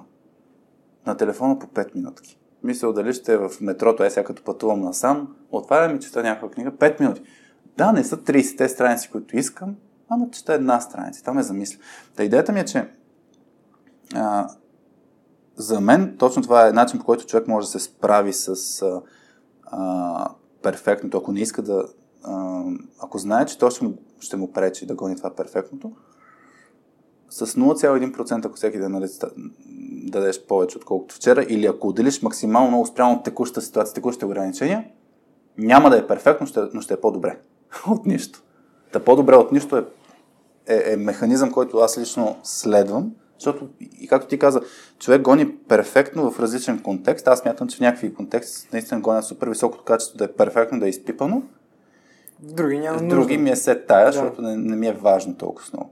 Та затова, да, а, много, много е важно да а, човек да си сложи тия принципи в главата. А, важно е и момента, който ти каза обратна връзка за мен, защото а, един пример. Алекс, а, ножарят на точ, радио.2, тя сега като се включи, за мен тя много иска да изпипа нещата, защото, да, иска да са перфектни. В смисъл, откъсите да са много точни, да са с най-якото заглавие, с най-яката картинка и така нататък. И аз в даден момент ти казах, Алекс, по-добре, да, да, и постоянно го казвам всъщност, тук непрекъсната обратна връзка има. Алекс, по-добре да имаме 10 откъса, отколкото да имаме един перфектен. Смисъл, тези 10 откъса ще ни дадат точно тази обратна връзка, какво се хареса, какво не се хареса. Дай mm-hmm. да пробваме, да виждаме, защото никой от нас не знае кое е перфектното даже. Така че като се изследва непознатата територия, много, много важно, нали, хората, които са по перфекционисти, да им се дава обратна връзка. Една идея да излязат от зоната си на комфорт. Ма не твърде много, защото да не ги щупим, но да, да се пробва, за да се види.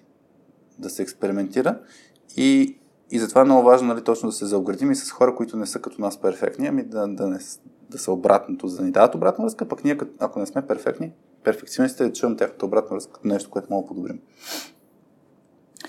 Добре. Пауза да направим за малко. Добре, правим малко пауза, само дам пауза. Пауза. И продължаваме след една пишеш пауза. А, сетих се за един, от, от, от, един пример, където перфекционизма пък е полезен и важен и ключов. Това е малко в контекста на това, което Боряна Иванова беше дала като, като ситуация, когато работиш с ам, в, в среда, където има одити, проверки, има такива стрикни. И имаше един пример, където ам, при кандидатстване за, примерно, европейски проект, ще го кажа, а, като пример, не беше точно така, но, но идеята е, че там нали, се попълват разни документи, формуляри, не знам си какво те са, нали, сещаш се и ти, папки с, с а, приложение 1, 2, 3 хиляда а, и така нататък. АБВ. АБВ. Та, един проект фелна на ниво кандидатстване, грубо казано, като с, заради липса на отметка в стил аз не съм терорист, който е като кандидатстваш за виза на, на всеки. Просто е, просто е пропуснато, нали, като, като детайл. И заради тази липса на отметка директно фейлва целият application. Та, за това е много ключово това, което и ти даде като пример за, за документациите, нали, че ти си човек, който сега ревюра, а, нали, ако някой пише някаква документация. Хората, които гонят нещо перфектно, обикновено ги фащат тези неща. Хората, които са на голямата картинка, могат да ги пропуснат тези детайли. Те са полезни в други ситуации, където трябва да се хващат по, по-големи, на, на по-голям мащаб някакви патърни. Но ако човек има нужда от точно много детайлна проверка, тогава перфекционистите са просто не просто полезни, ами са необходими.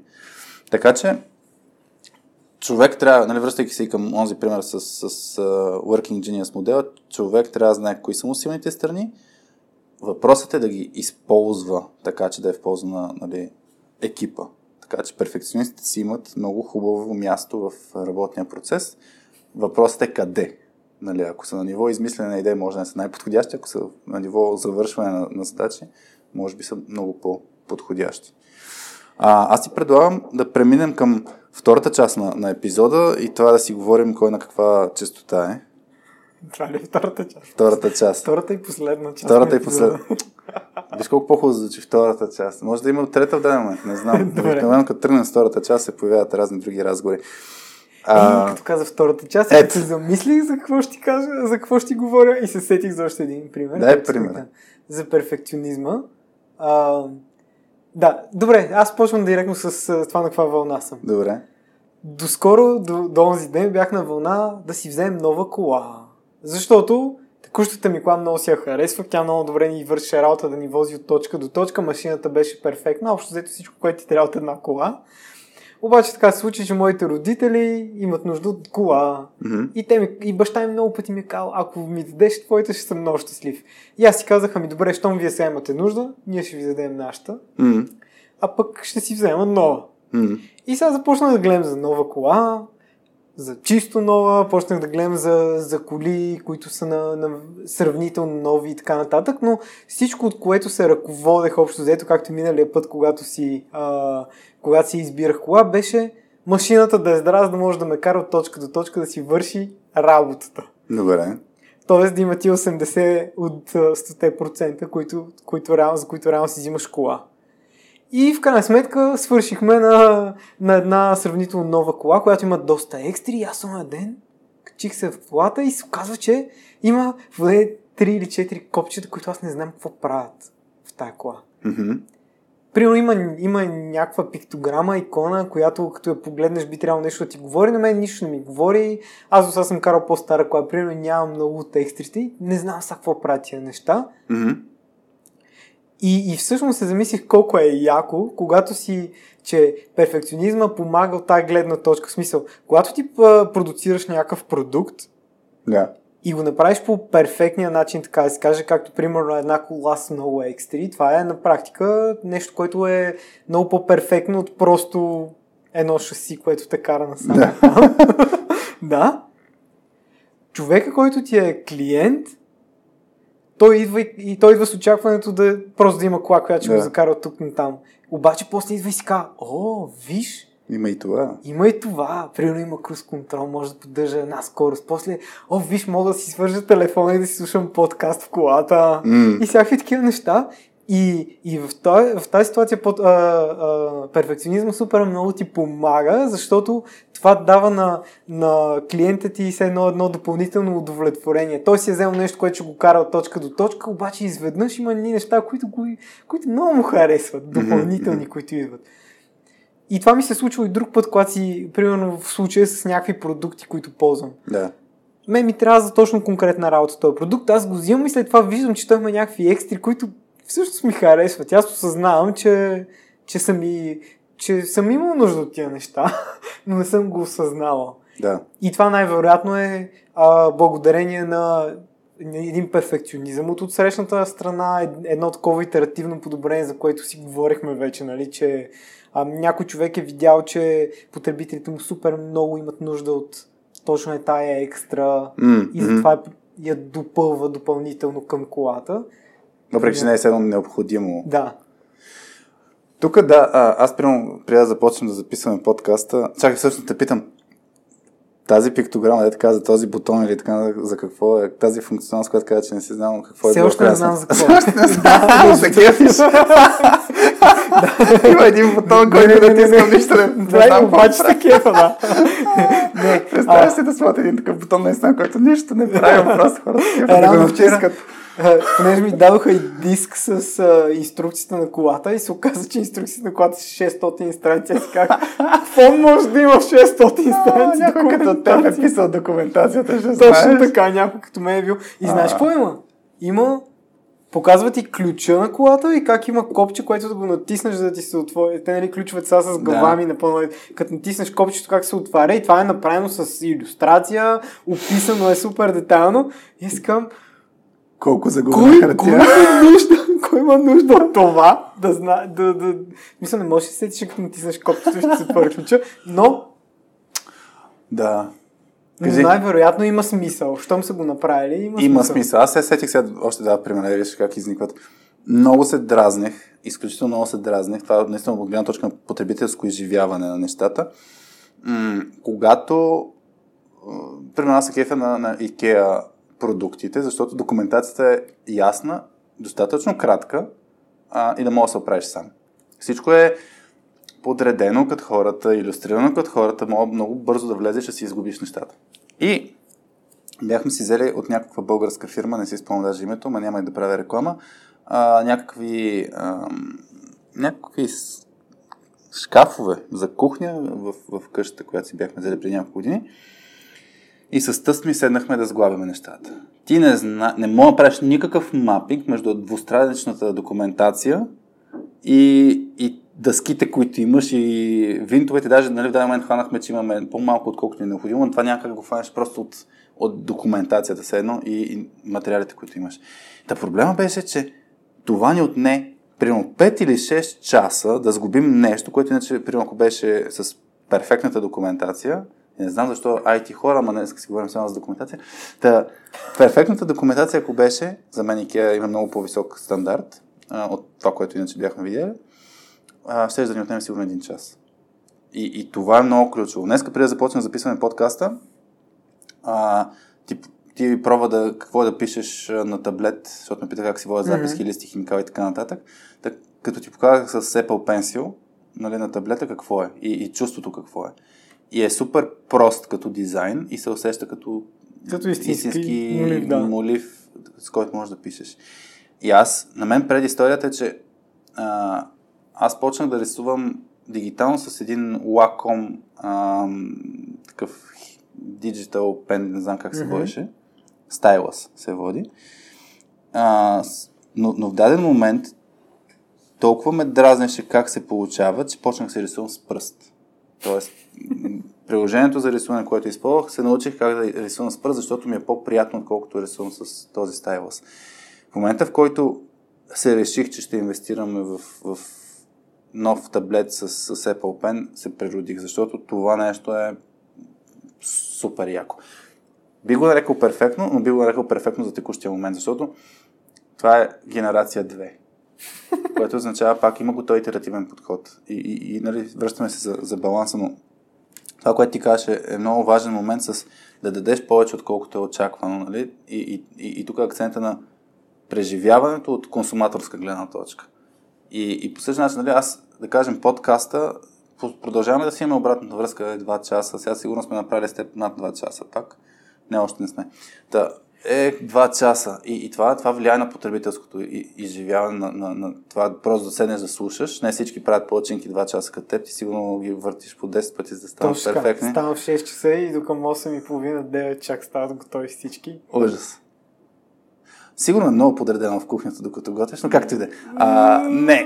Не е ли перфектно? не. Мен, това ме кефи, че палачинките ти дадат много е такова свободно време, така да се каже, в което имаш време да слушаш подкаст, например. А, да, аз съм така с, да, с миенето и с а, простирането на дрехи. Та, въпросът, нали, връщайки се, а, какво говорих, а да, за обратната връзка, която получаваме. За мен перфектното нещо е да имаме пълните епизоди, да имаме кратки откази, да може да са навързани, в смисъл отказ първи, втори, трети, най-яките моменти, да може като си го пуснеш да си, да, да имаш възможността да спреш, нали, да имаш 5 минутки, 10 минутки, малки кратки откази, да чуеш най-важните работи.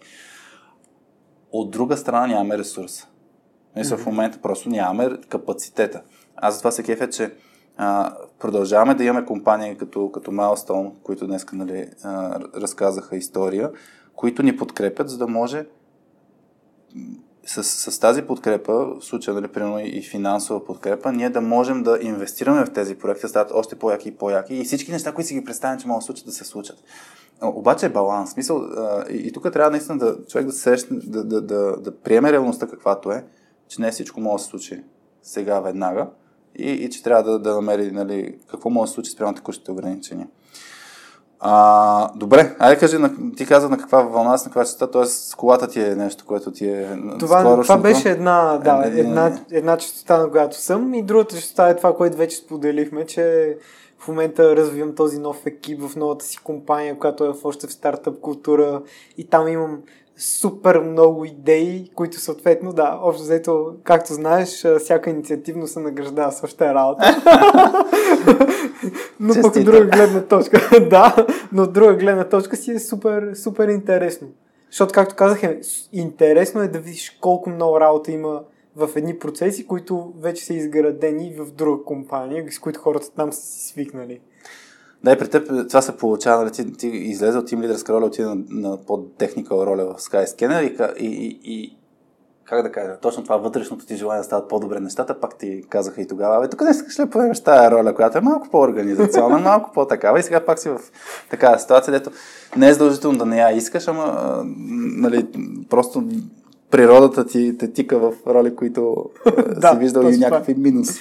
И аз си мисля Да. това просто. Еми, а, трябва да, да, да приемеш такъв, какъвто си и да го използваш като сила.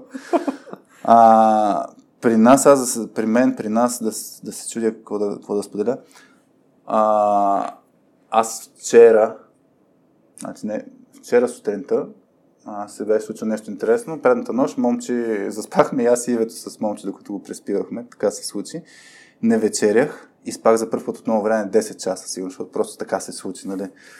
И сутринта се измерих на килограмите за първ път от не знам колко години. Съм под 110 кг. И нали, както, както някой като каже, нали, стане 100 кг, аз казвам дай Боже всеки му. Та, а, 109.9. Вече не съм 109,9, но това беше мимолетно, защото бях ял, нали, и бях спал много.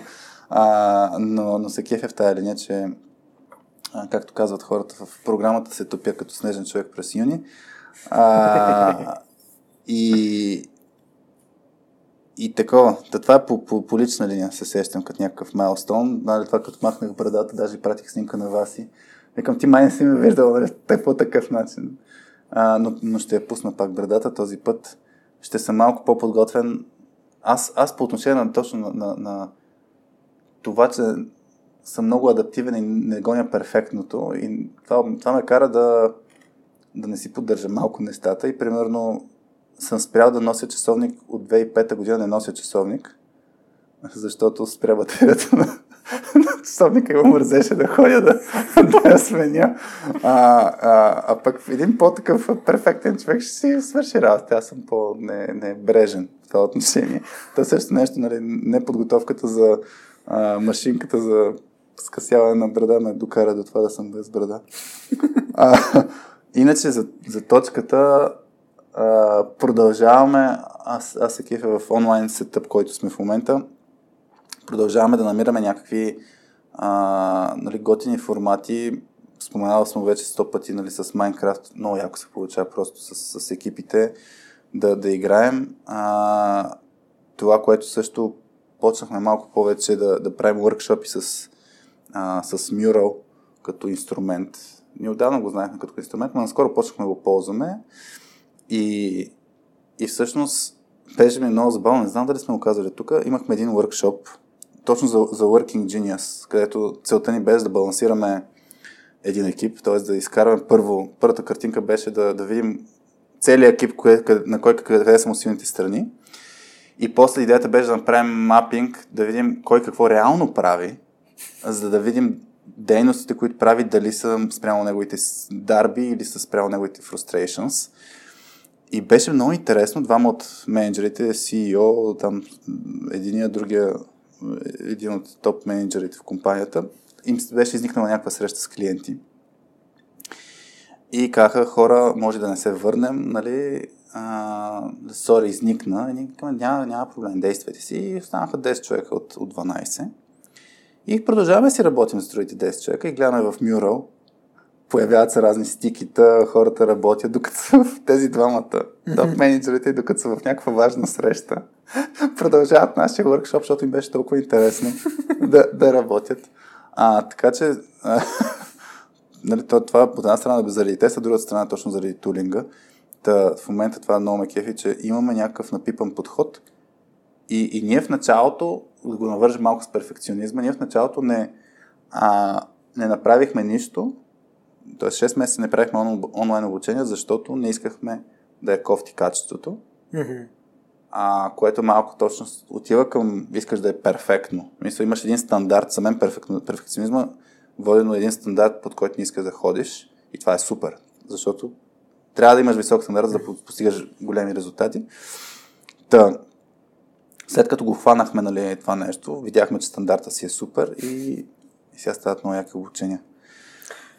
Знаеш ли какво? Аз, аз се замислих за две неща, които исках да ти кажа за, за подкаста, като някакви препоръки. Опа!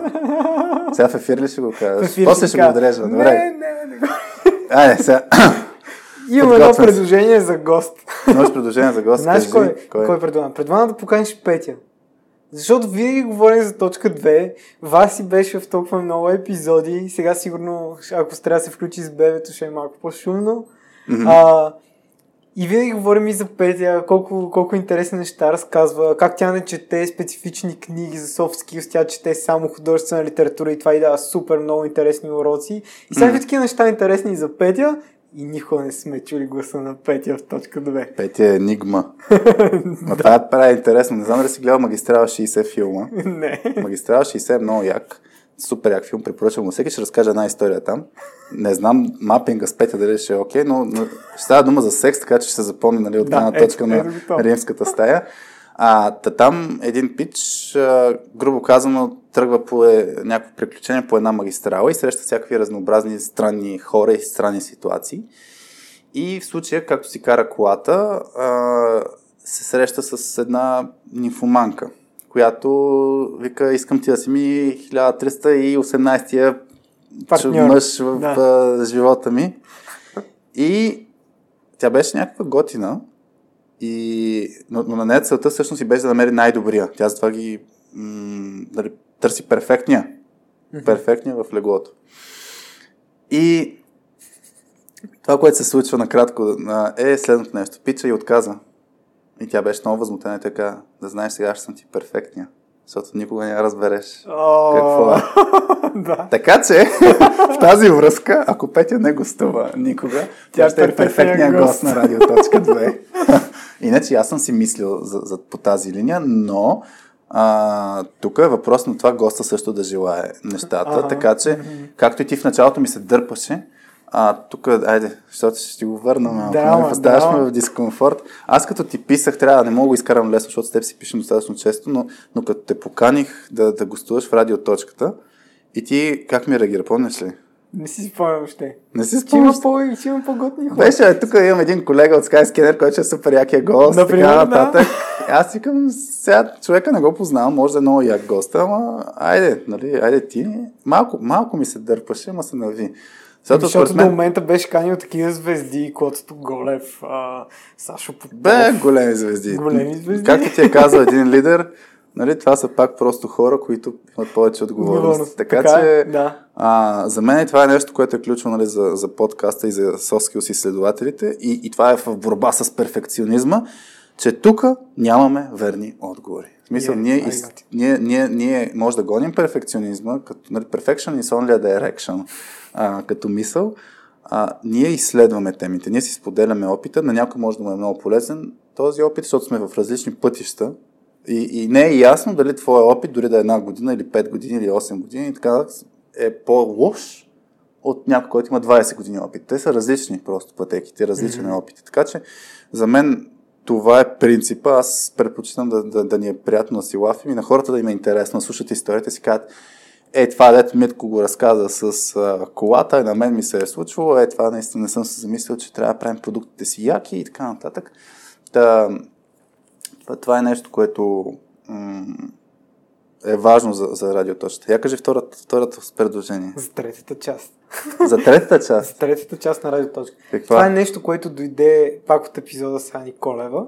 Така. А, защото... Не, всъщност чакай малко. Не е Сани Колева, Сани Сарамбелева. Другата. Бъркаш Аницата. Леле! Да, не, а, защото а, помислих си първо за Ани Колева, защото тя също го загатна. Мгм. А, нещо, което Ани сподели, а, даже аз, аз мисля, че писах на Алекс за един отказ, не знам дали вече е отрязан, защото за известно време не съм гледал в канала, знам, че има доста нови откази. Скопка, тук YouTube канала на Радио.2. Просто отидете в YouTube, напишете Радио.2, абонирайте се с камбанката. Ако някой от пете човека, които в момента ни слушат след 2 часа разговор, да, така. да каза отказ. Аз Добре. съм от тия да слушат. Добре. Да. А, Ани говореше за това как за медитацията говореше. Добре. И аз като цяло първо си казах, what the fuck, нали, защо за медитация ще си говорим, нали, какво общо има това, но след това тя тя много хубаво а, го обясни, че всъщност всеки човек има някаква дейност, която го кара да медитира. Тоест Така. дейност, която правиш и тя ти помага да а, тя ти помага да си изчистиш съзнанието, да не мислиш за всичко друго и така нататък. И съответно, а, аз се замислих, че всеки човек има, има някаква такава дейност, която го кара да медитира. Добре. И тя е различна за различните хора. Иначе знаеш, че има от вчера, мисля, че откъса медитацията и осъзнатостта към момента. Това е с... Точно така. Им, има го от вчера 6 минути и 45 секунди, за тези, Ето, които не искат да значи, слушат. Чисто нов. Чисто нов, зеленичък е реклама като цвят. Да. А, и какво и, за... и това е идеята ми за третата част. Можеш всеки един гост, защото все пак гостите са различни хора, да, да попиташ госта какво е нещото, какво е заниманието, което него го кара да медитира. Защото а, според мен има много хора, които реално не, не разбират, че имат такива, а, че имат някаква дейност, която да ги кара да медитират. Аз, например, а, от моя си личен Ти сега опит- ще си зададеш въпроса ще отговориш. Аз си ли? зададох въпроса.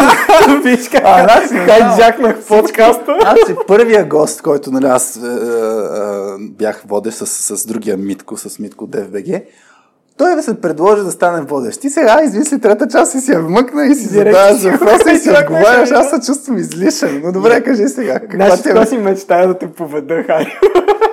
Чакай сега, Секунда. чакай, секунда. Митко, а, имаме една идея за трета част. Един а, слушател на радиоточката го предложи. И Ще видим, дали, ще видим дали ще е гост, защото още не сме пуснали епизода. Може да изчезне тази седмица. Та, как медитираш ти? Каква е дейността, която те кара да, да медитираш? Третата част. Интересен въпрос, нали? Много интересен въпрос. Много готин. Добре. Сега после ще отрежеш това, където Няма. ще го задам и готово. аз тези неща не ги режа. Така. Да, разбира се. А, Мързиме не съм по перфектните неща. Няма да си играя го режа. Така? Как медитираш? едно от нещата, които ме кара да медитирам супер много е да карам ски, между другото, защото там общо взето, като се качиш на пистата и караш ски, през цялото време само се опитваш да оцелееш. как караш бе? Няма се зле, както разбираш. Но някак си супер, фокусир... супер съм фокусиран в това да карам ски, ти казвам да оцелея, да следя условията, пистата и всичко.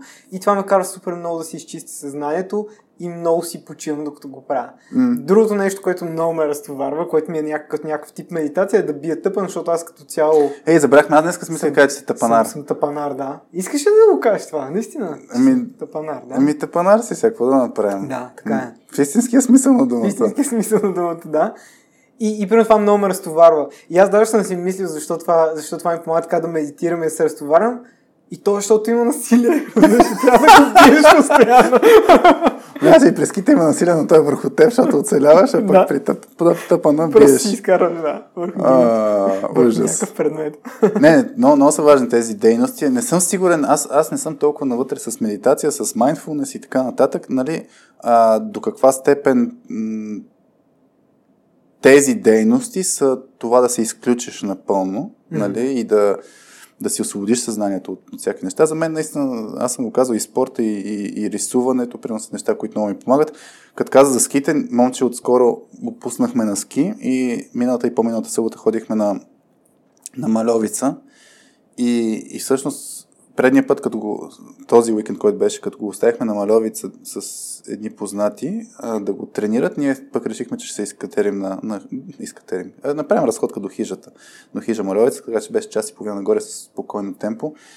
И е, това е, просто е супер яко, наистина се разхождаш, по, тогава беше навлял много хубав сняг, да си се разхождаш, да си гледаш природата, да си част от природата, деца да, да не говориш и просто да наблюдаваш. Е, това беше много яко.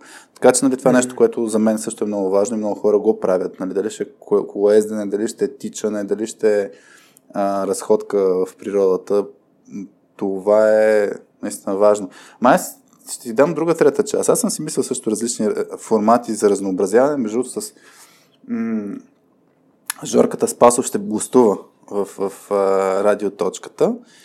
Той е също един друг слушател, който пък докато тичаше слуша подкаста. И той вкара една много яка концепция. Аз давам свобода на... Не съм, не, не съм такъв авторитарен. Давам свобода за смяна на формата. Стига да ми хареса, разбира се.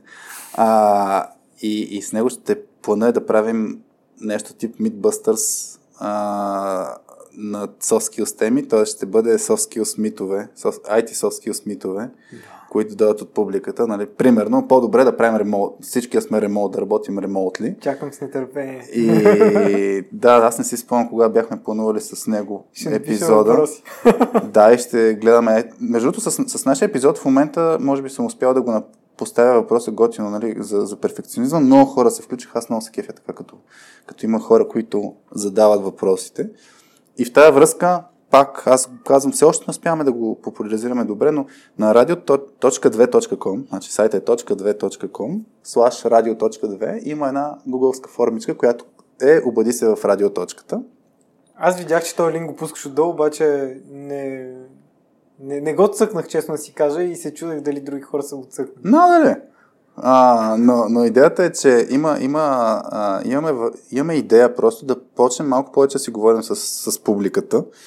А, ос, особено ако има някакви истории, нали, които искат да се споделят или, или примери. Мен, мен много ме надъхва тази идея в някой, някой епизод просто да разказваме чуждите истории, защото има много интересни работи, които и много интересни примери, които по-трудно ще достигат до, до по-голяма аудитория. Да кажем, че ние в момента с радиоточката се опитваме да развием тази по-голяма аудитория и да достигат тези интересни примери, така че който иска да, дали ще ни върне обратна връзка, дали ще пита нещо като въпрос, дали ще а, сподели някаква история, да отиде и да напише нещо. Може и да е анонимно. Може да го направим като истинско радио.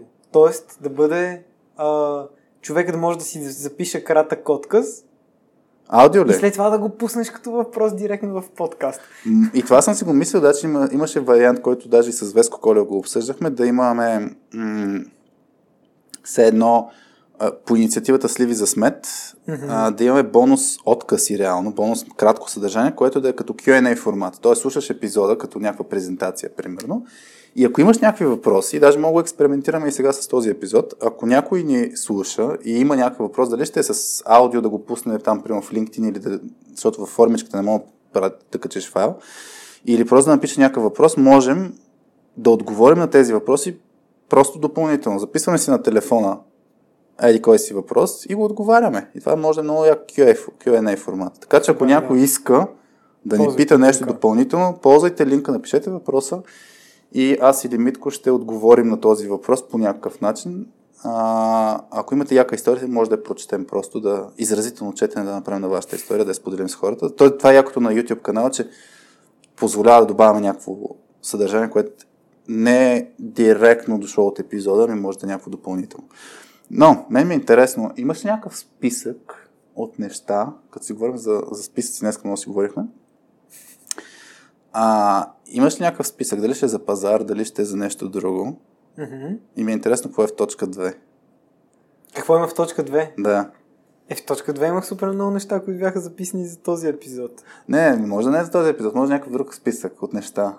Мен ми е интересно, защото нали, метафората по едно време, когато бяхме правили, Ага, е какво е на точка какво 2? е в точка 2, защото точка 2 са важните неща обикновено. В списъка на точка 2, на точка 2 е госта, който ти предложих да поканиш в точка Така ли? 2. Това да. ли е важното нещо? Да. Добре, ето, виждаш ли, Петя е важна за, за, за а пък в подкаст. спис... за списъка за пазаруване... Имаш ли? Я видим да, е, имам. какво, е, какво е в точка 2. Много ми е интересно. Трябва да купим мащерка. А на номер едно какво е? На номер едно е сушени зеленчуци за супа. А какво ще правите с мастерка и сушени зеленчуци? Не знам, смисъл, те са рандом неща.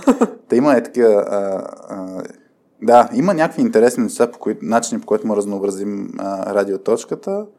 А, така че сме отворени за всякакви идеи. Не всички ще ги имплементираме, но точно ако, ако гоним неперфектното, ние ще експериментираме. Няма да се получат. Аз така много се кефя на разни ток-шоута в Штатите. А, пробват някакви игри, примерно, с публиката. И много интересно, нали, представям ви наш, нашата игра, еди каква си. И те са се подготвили, много яко е направено. И гледаш, оттам нататък вече няма. В смисъл, следващия епизод вече няма. Защото са пробвали, видяли се, че не се получава и зарязват. А, докато други успяват нали, да, да просъществуват, те за мен е така експериментиране, да пробваш някакви неща, виж какво се получава, е по-добре от силната, голяма подготовка и инвестиране на много, много време и накрая да видиш, а, не стават нещата.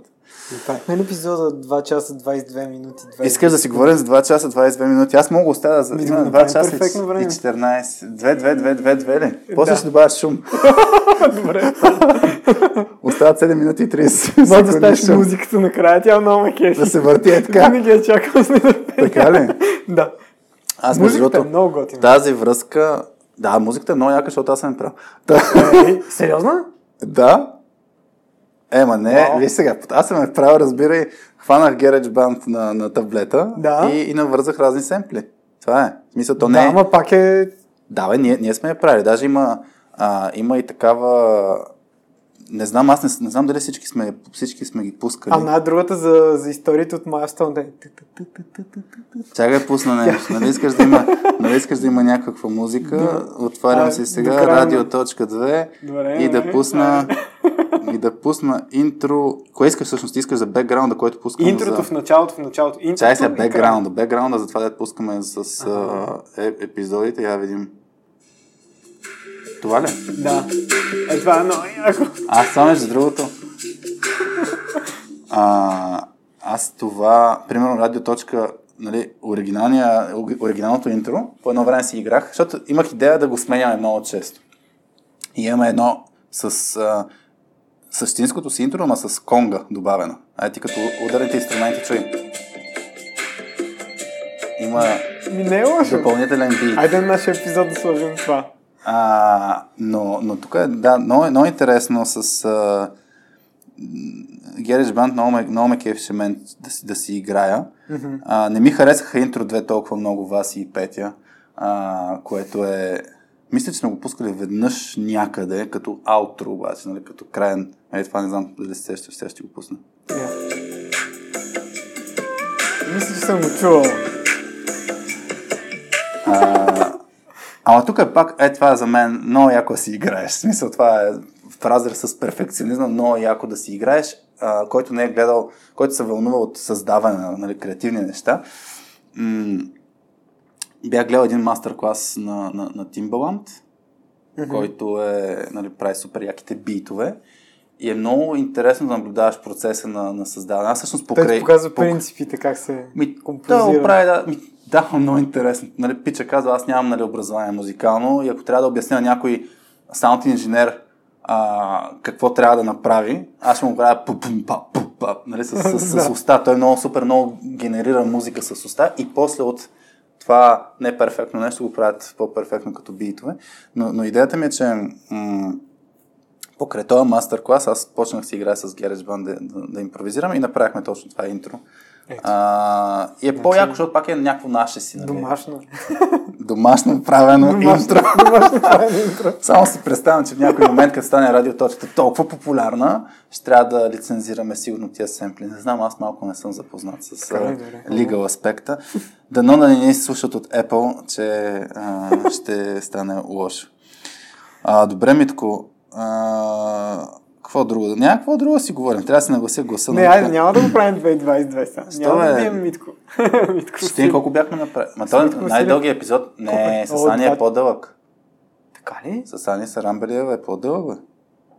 Чакай, сега ще видим. Сега, Сорт бай. сега такова изкуствено гоним дължина, като дискутираме О, разбира се. Това ни е целта в живота.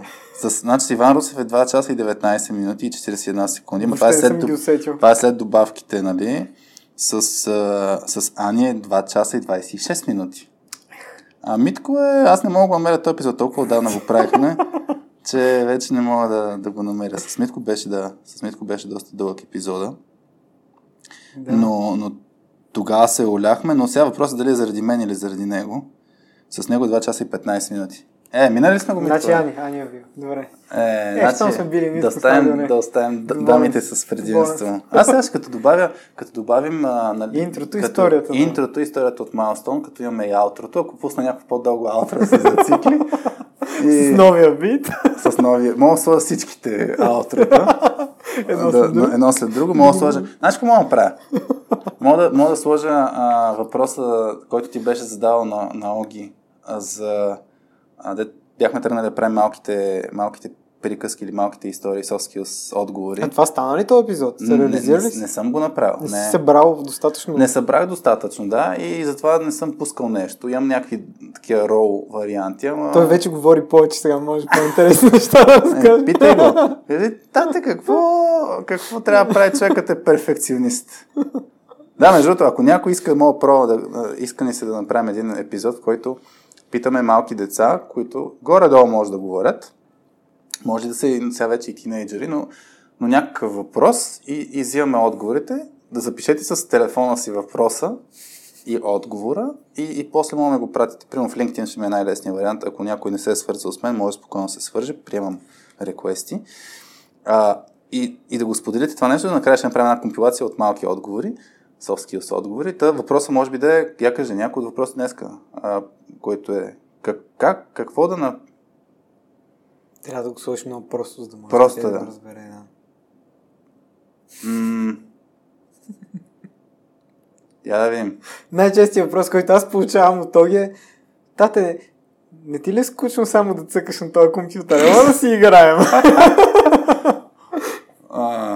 Той даже и решение ти дава дете. Не чакам отговора от теб.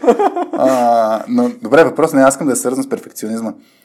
Може въпрос... Ми, не, то е забавно. А, въпросът да е как да се, нали, директно както ни е а, заглавието на епизода, как да се бориш с перфекционизма? Да видим какви са отговорите. Ще има, какво е перфекционизъм? С кого се бориш? С кога се бориш? И Добре, така. добре. добре. Ай стига толкова, сега ще кажа, ще си наглася а, басовия глас. Много благодарим на... Може ти да пробваш, ако искаш. Не, няма. Моя по-басов.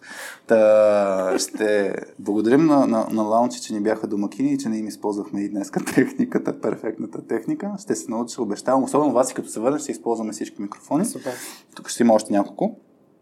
Мерси много и на Milestone, че ни подкрепят. Много се надяваме все повече хора да, да ни подкрепят. Който, на който му е интересно види другите проекти на точка 2, има на точка 2.com slash projects или горе в менюто пише проектите на точка 2, да види и другите ни инициативи, като Soft Skills Pills, като а, Daily Vitamins, като Comics Leader Style, който между другото може да се абонирате.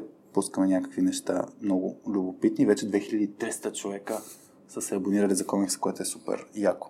https две точки, точка две точка. Мани, изпусна слашовете.